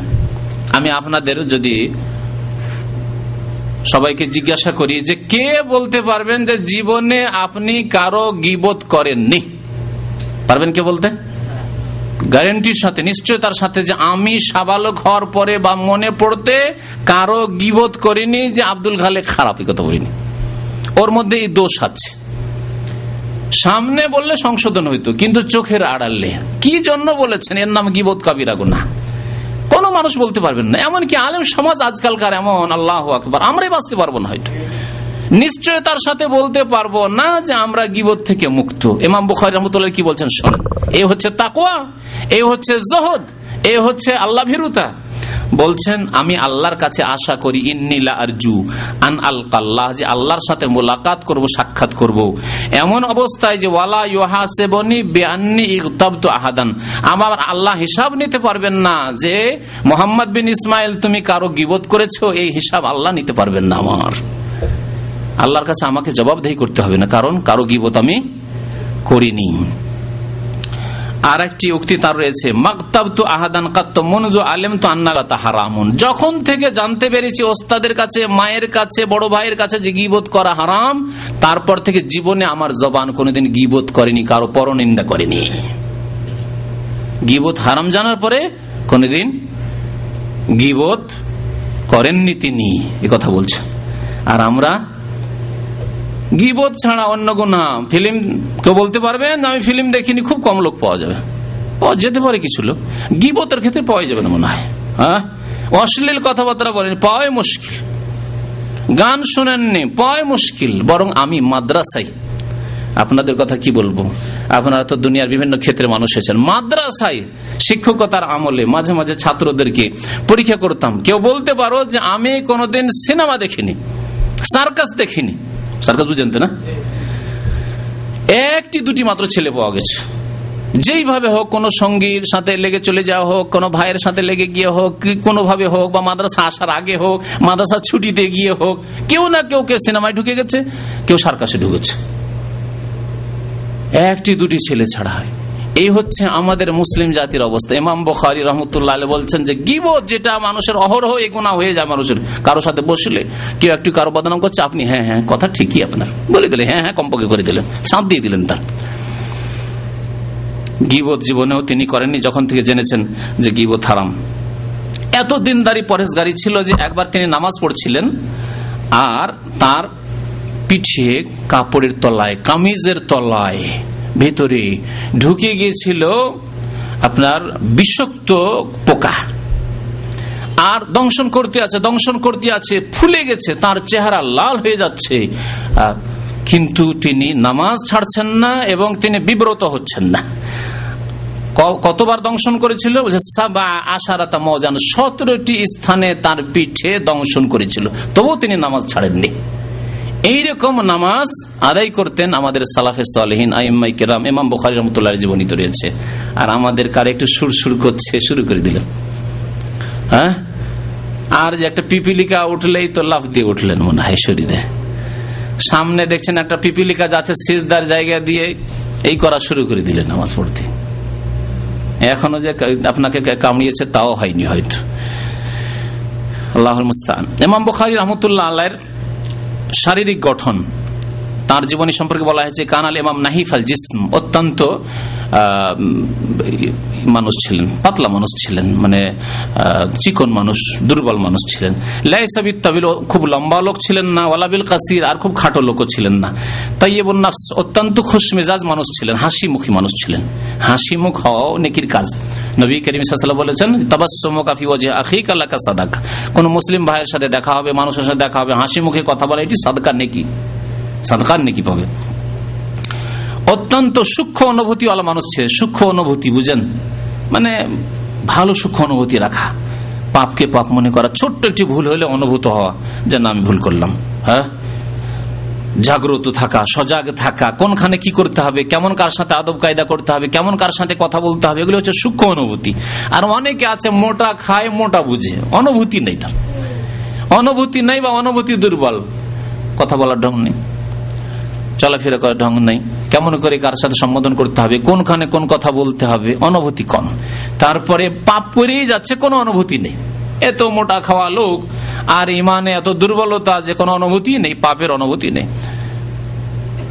গোনা হয়ে গেল, ফরজ অজেবে ত্রুটি হয়ে গেল, কোনো অনুভূতি নেই। অত্যন্ত সূক্ষ্ম অনুভূতির মানুষ ছিলেন। কালিল আকল খুব কম খেতেন। খাওয়া দাওয়া অল্প খেতেন। অল্প খেলে মানুষ বেশি সুস্থ থাকে। শুনে রাখুন। আর আজকের জামানা এটা বাস্তবে প্রমাণ হচ্ছে। যত বেশি যে খায়, তত বেশি তার প্রেশার নয় সুগার বেশি মোটা হয়ে যাচ্ছে কোলেস্ট্রল চর্বি ধরে যাচ্ছে, ওজন বেড়ে যাচ্ছে, ওজনকে কন্ট্রোলই করতে পারছে না। ডাক্তার বলছে যে, তুমি যে খাটো মানুষ, তোমার ওজন ষাট থেকে সত্তর হইতে হবে। ওর চলে গেছে নব্বই আশিতে ঠিক না? আজকালকার অধিকাংশ আকস্মিক মত, মৌতুল ফাজা। আকস্মিক মত হচ্ছে বেশি খাওয়ার কারণে। Stroke, heart attack sugar, cholesterol ইত্যাদি ইত্যাদি সব কারণে। অত্যন্ত কম খেতেন। কম খেলে হবে কি? আপনি পরীক্ষা করে দেখবেন। এশার নামাজের পরে পরে খাওয়া দাওয়া করবেন বা তার আগে খাওয়া দাওয়া করবেন, তাড়াতাড়ি বেশি রাত করে নয়, এগারোটার পরে নয়। তার আগে খাওয়া দাওয়া করবেন খাওয়া দাওয়ার পরে এক দু ঘণ্টা একটু জেগে থেকে কিছুটা হজম হতে দিবেন, আর অল্প খাবেন। তিন ভাগ করে পেটে অল্প খাবেন। একশো গ্রামের চাউলের ভাতের বেশি নয়, তার কম। অল্প খান, অথবা রুটি খান। বেশি না, অর্ধেক একটা রুটি খান, অল্প খান আর কি, আপনার শরীর হিসেবে আপনি খাবেন। অল্প খান, পেটকে খালি রাখেন, সুস্থ থাকবেন এবং ফজরে কেন? ফজর আগেই ঘুম ভেঙে যাবে। বাস্তব সত্য কথা বলছি। ফজরের আগে তাজুদ পড়ার জন্য অ্যালার্মের প্রয়োজন নেই, খুব সহজে ঘুম ভাঙবে।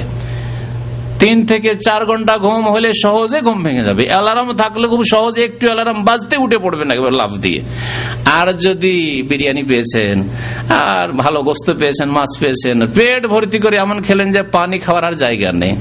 দাওয়াত খেয়েছেন, খেয়ে তারপরে আসতে মানে ভাই, আর জায়গা নেই। ফল ফ্রুট আছে, আর কোথায় রাখব? জায়গাই নেই। এত ভাত খেয়েছেন, আর জায়গাই নেই। এইরকম যদি খাবার খান, আর রাত যদি নয়টার সময় ঘুমান, তবু ফজরে উঠতে পারবেন না সাত ঘণ্টা পরে ফজরে উঠতে কষ্ট হবে। বাস্তব সত্য। সালাফে সালেহীন অত্যন্ত কম খেতেন, সুস্থ থাকতেন। অত্যন্ত দানশীল ছিলেন। আজকালকার আলেম আলমারা দানশীল না, বেশিরভাগ কৃপণ। দেখা যায় না আলেম আলমা দান করছে। ইমাম বখারি রহমতুল্লাহ অত্যন্ত দান, শুধু দানশীল নয় মুফরেতুল কারাম, অত্যন্ত দানশীল। কাসিরুল এহসান, অত্যন্ত গরিব, দুঃখী, ইয়াতিম, বিধবার উপর এহসানকারী ছিলেন। ছাত্র, তার ছাত্রদের মধ্যে যারা অভাবী, গরিব, দরিদ্র থাকতো, তাদের ভরণ পোষণের দায়িত্ব নিতেন। ছাত্রদের টাকা পয়সা খরচ দিতেন যে, পড়াশোনা করো, খরচ তোমার আমি দেবো। যেটা হবে না, তোমার মায়ের কাছে টাকা পয়সা চাওয়ার জন্য, ভিক্ষা করার জন্য, কারও কাছে সাহায্য চাওয়ার জন্য, পড়ো, আমার কাছেই পড়ো, আমি তোমার খরচ দেবো। কাসির আল এহসান এলা তালাবা, মমতালি নিষাদ আর ছিলেন অত্যন্ত সক্রিয় মানুষ। সক্রিয় আর নিষ্ক্রিয়, বুঝেন? কিছু লোক আছে নিষ্ক্রিয়, কাজকর্ম নাই। কাজ করার কোন রকমের উদ্যম নাই। এসেছে ওই আপনার ফিরি ভিসায়, আর ঘরে বসে আছে। ফ্রি বিষয়ে যদি ঘরে বসে থাকেন, কি আপনাকে ডেকে নিয়ে যাবে? তাহলে দৌড়াদৌড়ি করতে হবে, ছোটাছুটি করতে হবে খোঁজ খবর নিতে হবে, এখানে ওখানে হাঁটাহাঁটি করতে হবে। রিজিকের জন্য আল্লাহ বলছেন ফাঁস আও কি বলছেন? আল্লাহ ফাকরাবুল ফাইজা কজিয়াতিসালা ফান্তা শিরুফিল আর বিক্ষিপ্ত ছড়িয়ে পড়ো, একবার এদিকে, একবার ওইদিকে একবার ওইদিকে একবার ওইদিকে, ঘোরাঘুরি করো। আল্লাহ বলছেন এবং সন্ধান করো, তলাশ করতে হবে, কোথাও রিজিকের কোন কাজকর্মের ব্যবস্থা হয় কিনা। শুধু এখানকার কথা বলছি না দেশ আপনাকে আর যদি সকালবেলা আবার দিলেন একটা টান ঘুম, সৌদি আরব থেকে সকালে শুয়ে অভ্যাস, দেশে গিয়ে অনেকে এখানকার থাকা লোকেরা, প্রবাসী লোকের দেশে গিয়ে খুব ঘুম দেয়। দেশে যদি সকালবেলা সকাল আটটা পর্যন্ত ঘুমান, তা আর কোনো কাজ করতে হচ্ছে না দিনে। রৌদ্র হয়ে গেলে আর ভালো লাগছে না, থাক। কারণ ওখানে তো আর ডিউটি চাপ নেই যে যেতেই হবে। নয়টায় ডিউটি দশটায় ডিউটি হাজির হইতে হবে। ইচ্ছায়, আর মনে করল না সারা দিন গেলেন না, পড়ে থাকলেন অলসের মতো। অলস হইলে হবে না, সক্রিয় হইতে হবে। এমাম বখারের মতো অত্যন্ত সক্রিয় মানুষ ছিলেন, এমনকি জেহাদের প্রস্তুতি নিতেন। এত বড় এমাম এত বড় মহাদেশ জেহাদের প্রস্তুতি নিতেন, তীরান্দাজি করতেন, তীরের নিশানা। সন্ধ্যাবেলা আসর পরে মাগরেবের একটু আগে পাহাড়ের আড়ে চলে যান, যেখানে লোকজন নেই হ্যাঁ বাচ্চারা নেই, কারণ বাচ্চারা থাকলে কাউকে লাগতে পারে, কোনো মানুষ থাকলে লাগতে পারে, ফাঁকা মাঠে পাহাড়ের আড়ে গিয়ে তীরের নিশানা বানাতেন। তার ছাত্ররা বলতেন যে, আপনি এত বড় ইমাম, এত বড় মহাদেশ আমাদের ওস্তাদ, আপনার এগুলির কি প্রয়োজন? এগুলি খেলাধুলা আমরা করব। আপনার কি প্রয়োজন? তিনি বলতেন যে, আল্লাহ পাক যদি আমাকে জেহাদের সুযোগ দেয়, কাফের সামনে আসে, মুসলিমদেরকে হত্যা করার জন্য, মুসলিমদের বাড়িঘর লুটপাট করার জন্য, মুসলিমদের জুলম, অত্যাচার করার জন্য, তো আমি কি ইমাম বুখারি কাপুরুষের মতো বসে থাকব? আমার উপর আল্লাহ জেহাদ ফরজ করেনি। জেহাদ আল্লাহ আমার উপর ফরজ করেছেন। সুতরাং প্রস্তুতিটা রাখছি। যদি আল্লাহ করে দিয়ে সুযোগ দেয় তখন নিশানা বানাবো, আল্লাহর শত্রুদেরকে। তাই বলছেন, ফাকান ইজিদুর রামিয়াতা ইস্তেদাদ আল্লিল জিহাদ। জিহাদ ফিসাবিল্লাহর প্রস্তুতি স্বরূপ তিনি তীর আন্দাজিতে ভালো পটু ছিলেন, পারদর্শী ছিলেন। এমাম বখারি রহমতুল্লাহ আলের প্রশংসা সম্পর্কে শোনেন, ইমাম আহমদ বিন হাম্বাল, তার ওস্তাদ। ওস্তাদের ছাত্রর প্রশংসা খুব কম করে। এটা জানেন কি? বিশেষ করে মাদ্রাসা, দিনী ওস্তাদ আলে ওস্তাদ, স্কুলের ওস্তাদরা করবে। কারণ সরকারি চাকরি ও আমার কি করে নেবে? সরকারি আমার চাকরি আছে, ওর চাকরি হলে আলাদা হবে, ওর চাকরি থেকে আমি কিছু, আমার থেকেও কিছু পাবে না। কিন্তু মাদ্রাসা প্রাইভেটে যারা আছে, তাদের মধ্যে হিংসা একটু বেশি। কারণ ও যদি বড় বক্তা হয়ে যায়, তাহলে তো আমি কমে গেলাম। ওস্তাদ ছিল বক্তা, ছাত্র যদি বক্তা হয়ে যায়, তাহলে আমার তো বাজার একটু ডাউন হয়ে যাবে।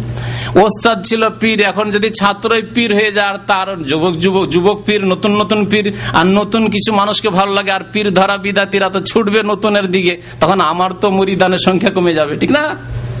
এইসব হিংসা আছে, যারা ধর্মীয় বিদাতি নেতৃত্ব আছে, অথবা যারা এমনকি কোরআন সন্না অনুসারী, তাদের মধ্যে এই রোগ আছে, হিংসা। হিংসা। ওস্তাদ অনেক সময় ছাত্র হিংসা করে, বেশি বেড়ে গেলে বেশি বড় ভালো ছাত্র হয়ে গেলে। ইমাম বুখারি রহমতুল্লাহ ওস্তাদ, দিনদার ওস্তাদ, দিনদার ছাত্রের দিনদার ওস্তাদ, ইমাম আহমদ বিন হাম্বাল, চার ইমামের এক ইমাম। তিনি বলছেন, মা আখরাজাত খোরাসান মিসলাম মোহাম্মদ বিন ইসমাইল। খোরাসান ওই আপনার উজবেকিস্তানের এলাকার প্রাচীন নাম হচ্ছে আফগানিস্তান থেকে শুরু করে বিস্তর এলাকা, ওইসব এলাকায় খোরাসান বলা হইতো। আমাদের ইংরেজদের জামানায় যখন ভারতে জেহাদ চলতো ইংরেজদের বিরুদ্ধে, তখন খোরাসানি জেহাদ বলে খুব প্রসিদ্ধ ছিল। আগের মুরব্বীরা খোরাসানি খোরাসানি জেহাদের নামে খুব তারা চাঁদা পাঠাইতো ইংরেজদের আমলে, তাদের বিরুদ্ধে জেহাদের জন্য, এবং এটা খুব মশুর হয়ে রয়েছে। ওই কিতাবগুলি, ওই যুগের ইতিহাসগুলি পড়লে পাওয়া যায় এই নামটি। তো খোরাসানে মোহাম্মদ বিন ইসমাইলের মতো আর কোন মহাপুরুষ জন্মায়নি। খোরাসান এলাকায় ইমাম মোহাম্মদ বিন ইসাল ইমাম বখারির মতো কোন বড় ব্যক্তি, বড় ব্যক্তিত্ব জন্ম গ্রহণ করেনি। হুসাইন বিন হোরাইস একজন ইমাম বলছেন আলম আন্নি রায় তো মিসাল মোহাম্মদ বিন ইসমাইল আমি জানি না যে ইমাম মোহাম্মদ বিন ইসমাইল ইমাম বখারির মতো লোক দুনিয়াতে সৃষ্টি হয়েছে। হাদিস। যেন তাকে একমাত্র হাদিসের খেদমতের জন্য আল্লাহ পাক সৃষ্টি করেছেন। ইমাম ইয়াহিয়া বিন জাফর বাইকান্দি বলছেন, লাউ কাদার তো আন আজিদ মিন উমরি ফি উমরে মোহাম্মদ বিন ইসমাইল ফালতু আল্লাহ যদি আমাকে অনুমতি দিতেন যে আমার বয়স কিছু কেটে ঘাটতি করে এমাম বখারি আমি দিয়ে দেবো, আর তিনি দীর্ঘায়ু হন, আর তিনি আমার বয়স নিয়ে কিছু বেশি বয়স পান, দিনের খেদমত হোক, তাহলে আমি আমার বয়স থেকে কিছু দিয়ে দিতাম। জি। এই মহাব্বতেই ভালোবাসা যে আমার দ্বারা কিছু কাজ হবে আমি একশো বছর বাঁচলে তেমন কাজ হবে না, কিন্তু তিনি যদি পাঁচটা বছর, দশটা বছর আরও বেশি বাঁচেন, আরও অনেক কাজ হবে ইসলামের। সুতরাং আমার বয়স থেকে যদি আমার ক্ষমতায় থাকতো, তো আমি দিয়ে দিতাম। ফাইন না মৌতি এখন মৌত রজলিন ওয়াহিদ। কারণ আমি যদি মরে যাই, একজন মানুষ মরলাম। আমি একজন সাধারণ মানুষ বা সাধারণ একজন আলেম, আমি মরে গেলে একজন সাধারণ মানুষ মরলাম। কি একজনের মত হইল? ও মত মোহাম্মদ বিন ইসমাইল ফিহে জেহাবুল্লিল এলমে আর ইমাম মোহাম্মদ বিন ইসমাইল বোখারি যদি ইন্তেকাল করেন, তাহলে এলম দুনিয়া থেকে উঠে যাবে। সুতরাং আমি চাই যে তিনি বেঁচে থাকুক, আর আমি, আমার বয়স কিছু কমে যাক, অসুবিধা নেই। ইমাম ইবিন খোজাইমা রহমতুল্লাহ আলাই সহিবিন খোজাইমা হাদিসের কিতাব আছে। তিনি প্রশংসা করছেন ইমাম বুখারীর বলে, মা তাহাতা আদিম ইসমাই আলম বিল হাদিস মিন মোহাম্মদ বিন ইসমাইল। ইমাম বুখারী রহমতুল্লাহ আলী মোহাম্মদ ইসমাইল চাইতে আসমানের নিচে এমন কোন ব্যক্তি হাদিসের পণ্ডিত আর দুনিয়াতে তৈরি হয়নি।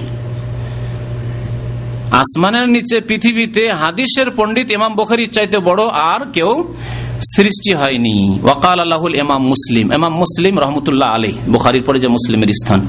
এমাম মুসলিম রহমতুল্লাহ আলাই এমাম বুখারির ছাত্র। তিনি তার ওস্তাদ সম্পর্কে। অনেক সময় আবার ছাত্র ওস্তাদের হিংসা করে। ছাত্র ওস্তাদের হিংসা করে। তো ইমাম মুসলিম রহমতুল্লাহ আলাই তাদের মধ্যেই ছিল না হিংসা, বিদ্বেষ, কলহু। হ্যাঁ কেউ বেশি বেড়ে যাবে, এসব ছিল না। এখলাস ছিল তাদের মধ্যে, তাই আল্লাহ তাদের জীবনে বরকত দান করেছেন। এমাম মুসলিম রহমতুল্লাহ বলছেন, তার ওস্তাদকে একদিন আসাদু দুনিয়া মিসলাকা। আমি সাক্ষী দিতে পারি যে, আপনার মতো, ইমাম বুখারির মতো দুনিয়া তার কোনো মানুষ নেই। দুনিয়াতে, পৃথিবীতে, ইমাম বুখারি রহমতুল্লাহ আমার ওস্তাদের মতো বড় এমাম বড় মহাদ্দেশ আর কেউ হয়নি। তার অনেক ওস্তাদ ছিল। সময় তো যথেষ্ট হয়ে গেছে। তার অনেক ওস্তাদ ছিল। ইমাম বখারের মতো স্বয়ং বলছেন যে কাতাব তো আন আলফিন ওয়াসামানিন আমি এক হাজার আশি জন ওস্তাদ থেকে হাদিস গ্রহণ করেছি।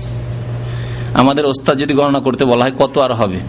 খুব বেশি গেলে তিরিশ, চল্লিশ, পঞ্চাশটা যাবে হয়তো। এটা বেশি বললাম। অনেকের হয়তো দশ পনেরোটাও যাবে না। এক হাজার আশি জন ওস্তাদ থেকে ইমাম বুখারি রহমতুল্লাহ হাদিস গ্রহণ করেছেন। আর তারা সাধারণ না, বলছেন লাইসামিন ইল্লা সাহেব হাদিস। তাদের প্রত্যেকে মহাদ্দেশ ছিলেন। তাদের প্রত্যেকে হাদিসের পণ্ডিত সাহেবে হাদিস ছিলেন। ওয়াকুল আইজান, আরও বলছেন তিনি, লাম আক্তব ইল্লা আম্মান কাল। আমি যে কোনো ওস্তাদের কাছে যখন এলম হাসিল করতে যেতাম, দেখতাম যে তার আকিদা ঠিক আছে কিনা। আজকাল এমন এমন মানুষ আমরা পড়াশোনা করি। বললাম যে স্কুল কলেজে পড়াশোনার কথা আর ফিরাচ্ছি না। মাদ্রাসায় পড়াশোনা করতে গিয়ে এমন ওস্তাদের কাছে পড়েছেন, যে ওস্তাদ এমন বিদাতির বিদাতি, আল্লাহ কোথায়? বলছে, আল্লাহ সর্বত্র বিরাজমান। আল্লাহ, আল্লাহর আকার আছে। বলছে, আল্লাহ নিরাকার। আল্লাহ সবকিছুতেই বিরাজমান, সর্বত্র বিরাজমান, আল্লাহ নিরাকার। আল্লাহ আরও সে আছে, এ কথায় আপনার ওস্তাদ বিশ্বাস করে না। তার কাছে পড়াশোনা করেছেন। ইমাম বুখারির মতো এইরকম বিদাতিদের কাছে পড়াশোনা করেননি। শোনেন, তিনি কি বলছেন? বলছেন, আমি একমাত্র ওই ওস্তাদ থেকে আমি হাদিস গ্রহণ করেছি এবং তার শিষ্যত্ব গ্রহণ করেছি, যিনি বলতেন, আল ইমান কৌলুন আমাল। ইমানের সংজ্ঞা কি? ইমান হচ্ছে অন্তরের বিশ্বাসের নাম, মুখের উচ্চারণ কালমা পড়ার নাম এবং আমলের নাম। কারণ সেই জমানে ইখতলাফ চলে আসছিল, একদল বিদাতি ছিল, যারা বলতো যে ইমানের জন্য বিশ্বাস যথেষ্ট, মুরজিয়া। যদি অন্তর থেকে বিশ্বাস করে, তাহলে যথেষ্ট। এক মুরজিয়া ফিরকা বেরিয়েছিল। আর এক দল ছিল যারা বলতো যে না, অন্তর থেকে বিশ্বাসের সাথে সাথে মুখে যদি কলেমা পড়ে নেয় তাহলে মুসলমান হয়ে গেল। নামাজ পড়ুক, রোজা রাখুক, হজ করুক জাকাত দিক, হারাম থেকে বাঁচুক, নাই বাঁচুক, মুসলমান হয়ে গেল। জান্নাত পেয়ে যাবে। এ আর এক গুমরা মুরজিয়া এটা আর একটা মুরজিয়া ফিরকা। মুরজিয়াতুল আমাল তাদেরকে বলা হয়। আহলে জামাতের আকিদা ছিল যে ইমান হচ্ছে তিনটি জিনিসের নাম, অন্তরের বিশ্বাস আর মুখের উচ্চারণ, স্বীকৃতি মোহাম্মদ রসুল্লাহ আর অঙ্গ প্রত্যঙ্গ দ্বারা আমল। ওয়াল আমাল বিল আরকান। পাঁচ অক্ত নামাজ পড়ে প্রমাণ করতে হবে যে আপনি মুসলিম। তাহলে যে ব্যক্তি পাঁচ অক্ত নামাজ পড়ে না, মুসলিম নয়। যে রোজা রাখে না, তার ইসলাম অভাবী ইসলাম, শোচনীয় ইসলাম। যে জাকাত দেয় না, তার ইসলাম একেবারে দুর্বল ইসলাম। হজ ফরজ, হজ করে না, কমজোর ইসলাম। হারাম থেকে বাঁচে না, কাবিরা গনা করে ফাসেক মুসলিম। ইমাম বখারি রহমতুল্লাহ আলাই ওই আহলে জামাতের ওলামাই কেরাম, মুহাদ্দিসিন থেকে হাদিস নিতেন, যারা বলতেন যে ইমান কৌলুন ও আমালুন। অন্তরের বিশ্বাস, অন্তরের কথা, জবানের কথা। কৌলুন মানে দুই রকম কৌল। অন্তরের কথা মানে অন্তরের বিশ্বাস, জবানের কথা আর আমল করার নাম। ওয়াকাল হাফেজ। এমাম হাফিজ বিন হাজার রহমতুল্লাহ আলাই তার ওস্তাদেরকে পাঁচ ভাগে বিভক্ত করেছেন এবং তার মধ্যে প্রথম সারির যে ওস্তাদগুলি, তারা হচ্ছেন যারা যারা তাবেইন থেকে সরাসরি হাদিস বর্ণনা করেছেন। কত কাছে নবী সাল্লাম থেকে।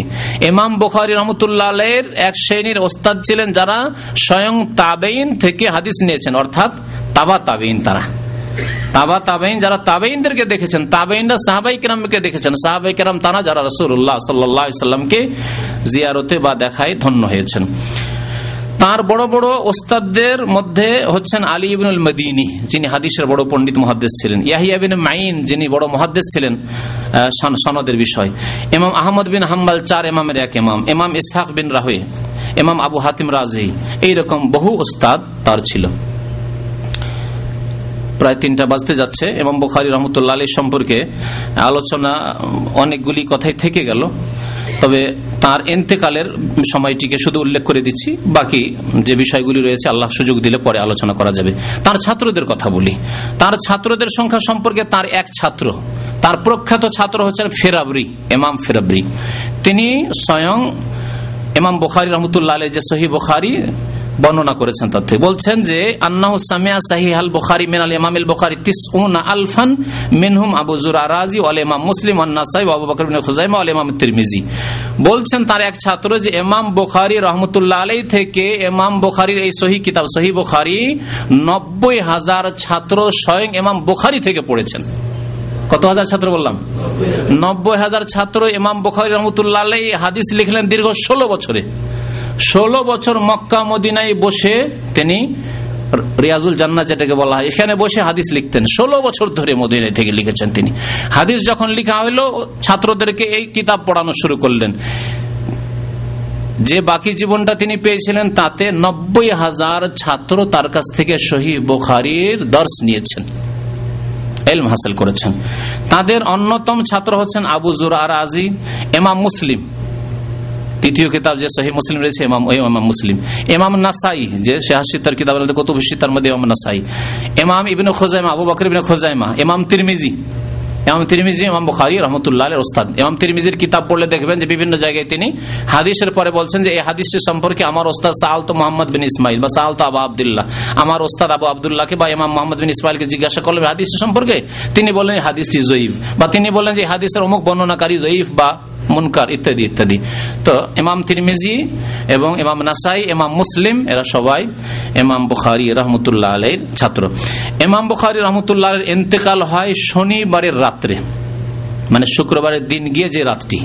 শনিবারের দিন গিয়ে নয়, কারণ রাত্রি আরবি মাস হিসাবে রাত্রি আগে আসে। শনিবারের রাত্রে আর রাতটি ছিল ঈদুল ফেতরের রাত, আল্লাহ আকবর। ইন্তেকাল হচ্ছে ঈদুল ফেতরের রাতে।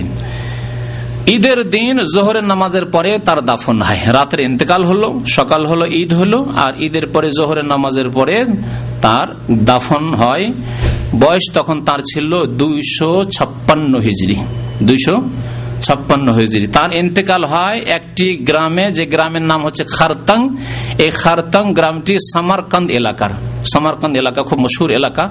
আপনার ওই যে প্রজাতন্ত্রগুলি রয়েছে সোভিয়েত ইউনিয়নের, সেখানে ওই সামারকান্দ এলাকার একটি গ্রাম খারতাং, সেখানে তার ইন্তেকাল হয়। ইমাম বুখারি রহমতুল্লাহ আলাই ইন্তেকালের একটি ঘটনা আছে। ইমাম বোখারি রহমতুল্লাহ নিসাপুর থেকে, নিসাপুর, একটি প্রসিদ্ধ এলাকা, ওখান থেকে বোখারা আসলেন। বোখারা আসার পরে বোখারার যে আমির ছিলেন গভর্নর, তার সাথে একটু মনোমালিন্য হয়ে যায়। মনোমালিন্য কি নিয়ে হয় আমিরের সাথে? তাও শোনেন ভালো করে। আমির এমাম বোখারিকে চাপ সৃষ্টি করে যে আমার ছেলে মেয়েদেরকে আপনাকে আমার বাড়িতে রাজ প্যালেসে এসে পড়িয়ে যেতে হবে। ইমাম বুখারি রহমতুল্লাহ আলীকে এই কথা মেনে নিতে পারেন। আজকালকার যেমন আমাদের মতো লোক, যে সামান্য কিছু দানা একটু ছিটি দিলে, মুরগির দানা ছিটার মতো ছিটি দিলে দৌড় দিলাম হ্যাঁ? যে কোথায় টাকা পয়সা পাওয়া যাবে, কোথায় ধন দৌলত পাওয়া যাবে? না। তিনি বললেন যে, আমি রসুল্লাহ হাদিসের মানহানি করতে যাব না। আমার হাদিস শিবে আমির, গরিব, ধনী, ইয়াতিম সবাই এসে একসাথে বসে সবাই শিখবে। আর আমি যাব আমিরের ছেলেকে স্পেশাল সেখানে পড়াইতে যেখানে গরিবের ছেলে ঢুকতে পারবে না, ইয়াতিমের ছেলে ঢুকতে পারবে না ইয়াতিম ছেলে ঢুকতে পারবে না, এটা হবে না। তো বলছেন যে, আমির বলেছিল যে তার ছেলেদেরকে তালিম দেওয়ার জন্য তার বাড়িতে আসতে হবে। এমাম যখন অস্বীকার করলেন, তখন অসন্তুষ্ট হয়ে গেল আমির। সেখানে দেখলেন যে তার বসবাস করা খুব মুশকিল, সেখান থেকে বেরিয়ে পড়লেন। বেরিয়ে গিয়ে খারতাং নামক গ্রামে তার আত্মীয়রা কিছু ছিল, সেখানে গিয়ে অবস্থান করলেন। এক রাত্রে ওখানে অবস্থান করছিলেন ওই অবস্থায়। এক রাত্রে তিনি রাতের তাহাজুদ নামাজ পড়লেন। তাহাজুদ নামাজ পড়ার পরে আল্লাহ পাকের কাছে দোয়া করলেন। বিভিন্ন মানসিক প্রেশানি, বিদাতি শত্রুতা, তারপরে জালেম নেতাদের শত্রুতা আল্লাহ পাকের কাছে দোয়া করলেন আল্লাহ এই দোয়া করেছিলেন, হে আল্লাহ, এত প্রশস্ত জমিন, প্রশস্ত পৃথিবী থাকা সত্ত্বেও আমার জন্য যেন পৃথিবী তং হয়ে গেছে, সংকীর্ণ হয়ে গেছে। সুতরাং আল্লাহ, আর আমি পৃথিবীতে থাকতে চাই না। তুমি আমি, তুমি আমাকে তোমার কাছে ডেকে নাও ফাঁক বেদনি এলেইক আমার জান তুমি কবুজ করে নাও, আল্লাহ। আল্লাহ, তুমি আমার রুহ কবুজ করে নাও। আমাকে তুমি তোমার কাছে নিয়ে নাও। আল্লাহ আরদ বেমা রাহবাত ফাঁক বেজনি এলেইক তাহাজুদ পড়ার পরে কেয়ামুল্লাইলের পরে এই দোয়া করেছিলেন, আল্লাহ পাক দোয়া কবুল করলেন। বর্ণনাকারী বলছেন যে, এই দোয়া করার পরে এক মাস যায়নি। এক মাস শেষ হয়নি। ফামা তাম্মা শাহর হাত্তা কাবাজাহুল্লাহ। এক মাসের অল্প সময়ে তার ইন্তেকাল হয়ে গেল। ইমাম বুখারি রহমতুল্লাহ ইন্তেকাল হয়ে গেল, জানাজার ব্যবস্থা হলো, অসংখ্য লোক জানাজে হাজির হলেন। তারপরে দাফন যেমনই করা হলো, একটি বর্ণনায় রয়েছে যে, ফাহা মিন তোরাবি কাবরে রায় আহাতুন তৈবাহ তার কবর থেকে সুগন্ধি আসতে শুরু হলো কাল মিস্ক, মিসকে আম্বারের মৃগ নাবির সুগন্ধির মতো। দুনিয়ার মধ্যে সবচেয়ে মূল্যবান যে সুগন্ধি হ্যাঁ আতর তা হচ্ছে মিসকাম্বারের আতর। এইরকম সুগন্ধি আসতে শুরু হলো কবরের মাটি থেকে। এটি হচ্ছে কি? কারামত।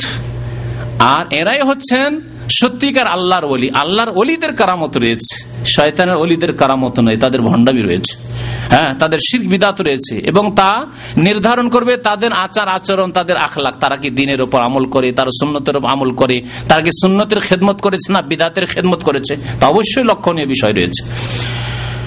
তো এইরকম যখন হতে লাগল, তখন লোকেরা ছুটতে শুরু করল। সবাই কবর মাটি নিয়ে যাওয়া শুরু করল। যে এত সুন্দর আতুর আর কোথায় পাবো, এই মিসকাম্বার, সবাই কবর মাটি নিয়ে যাওয়া শুরু করল নিজ নিজ বাড়িতে। এমন আশঙ্কা হইল যে কবরে আর মাটি থাকবে না। কবরের মাটি একেবারে খালি করে দিবে। তখন সেখানকার যে প্রশাসন ছিল, তারা কবরের ওপর শক্ত মজবুত করে বেড়া দিয়ে দিল কাঠের মজবুত বেড়া দিয়ে দিল, যাতে করে সেখান থেকে মাটি টেনে শেষ না করতে পারে। ইমাম আব্দুল ওয়াহেদ বিন আদম বলছেন যে আমি নবী করিম সাল্লা সাল্লামকে একদিন স্বপ্নে দেখলাম। রায়তুল নবী আসাল্লাম ফিন্নম একদিন আল্লাহ নবীকে স্বপ্ন দেখছি।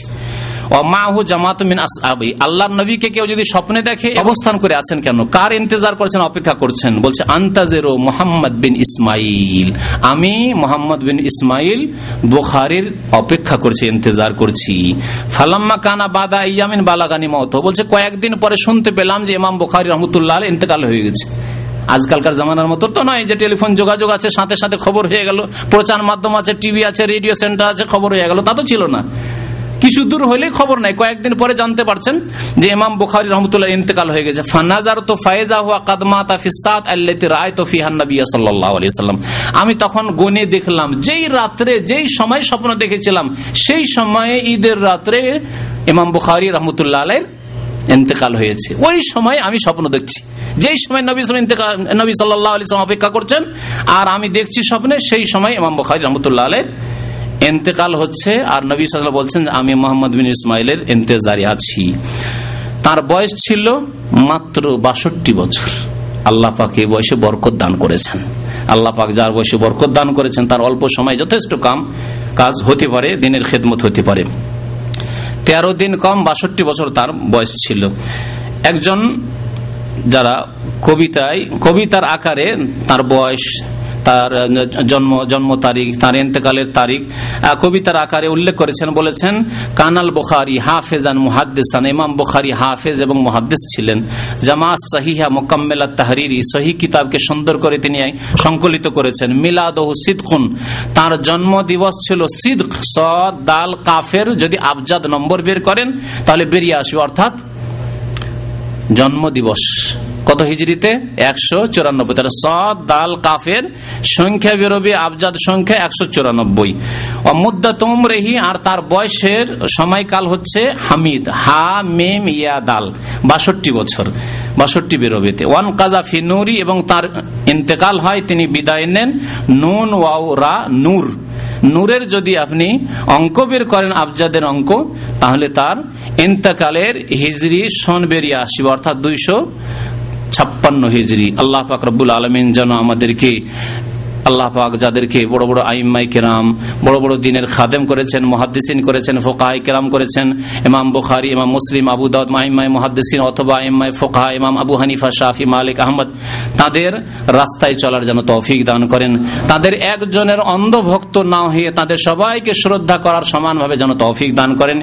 তাদের সবার পথে আমাদেরকে চলার যেন তৌফিক দান করেন। আল্লাহ ফাকরবুল আমাদেরকে নেক আমলে যেন তৌফিক দান করেন। আমাদের জীবনে যেন বরকত দান করেন। আমাদের অতীতের গোনা খাতা যেন আল্লাহ ফাকরবুল আলমিন মাফ করে দেন।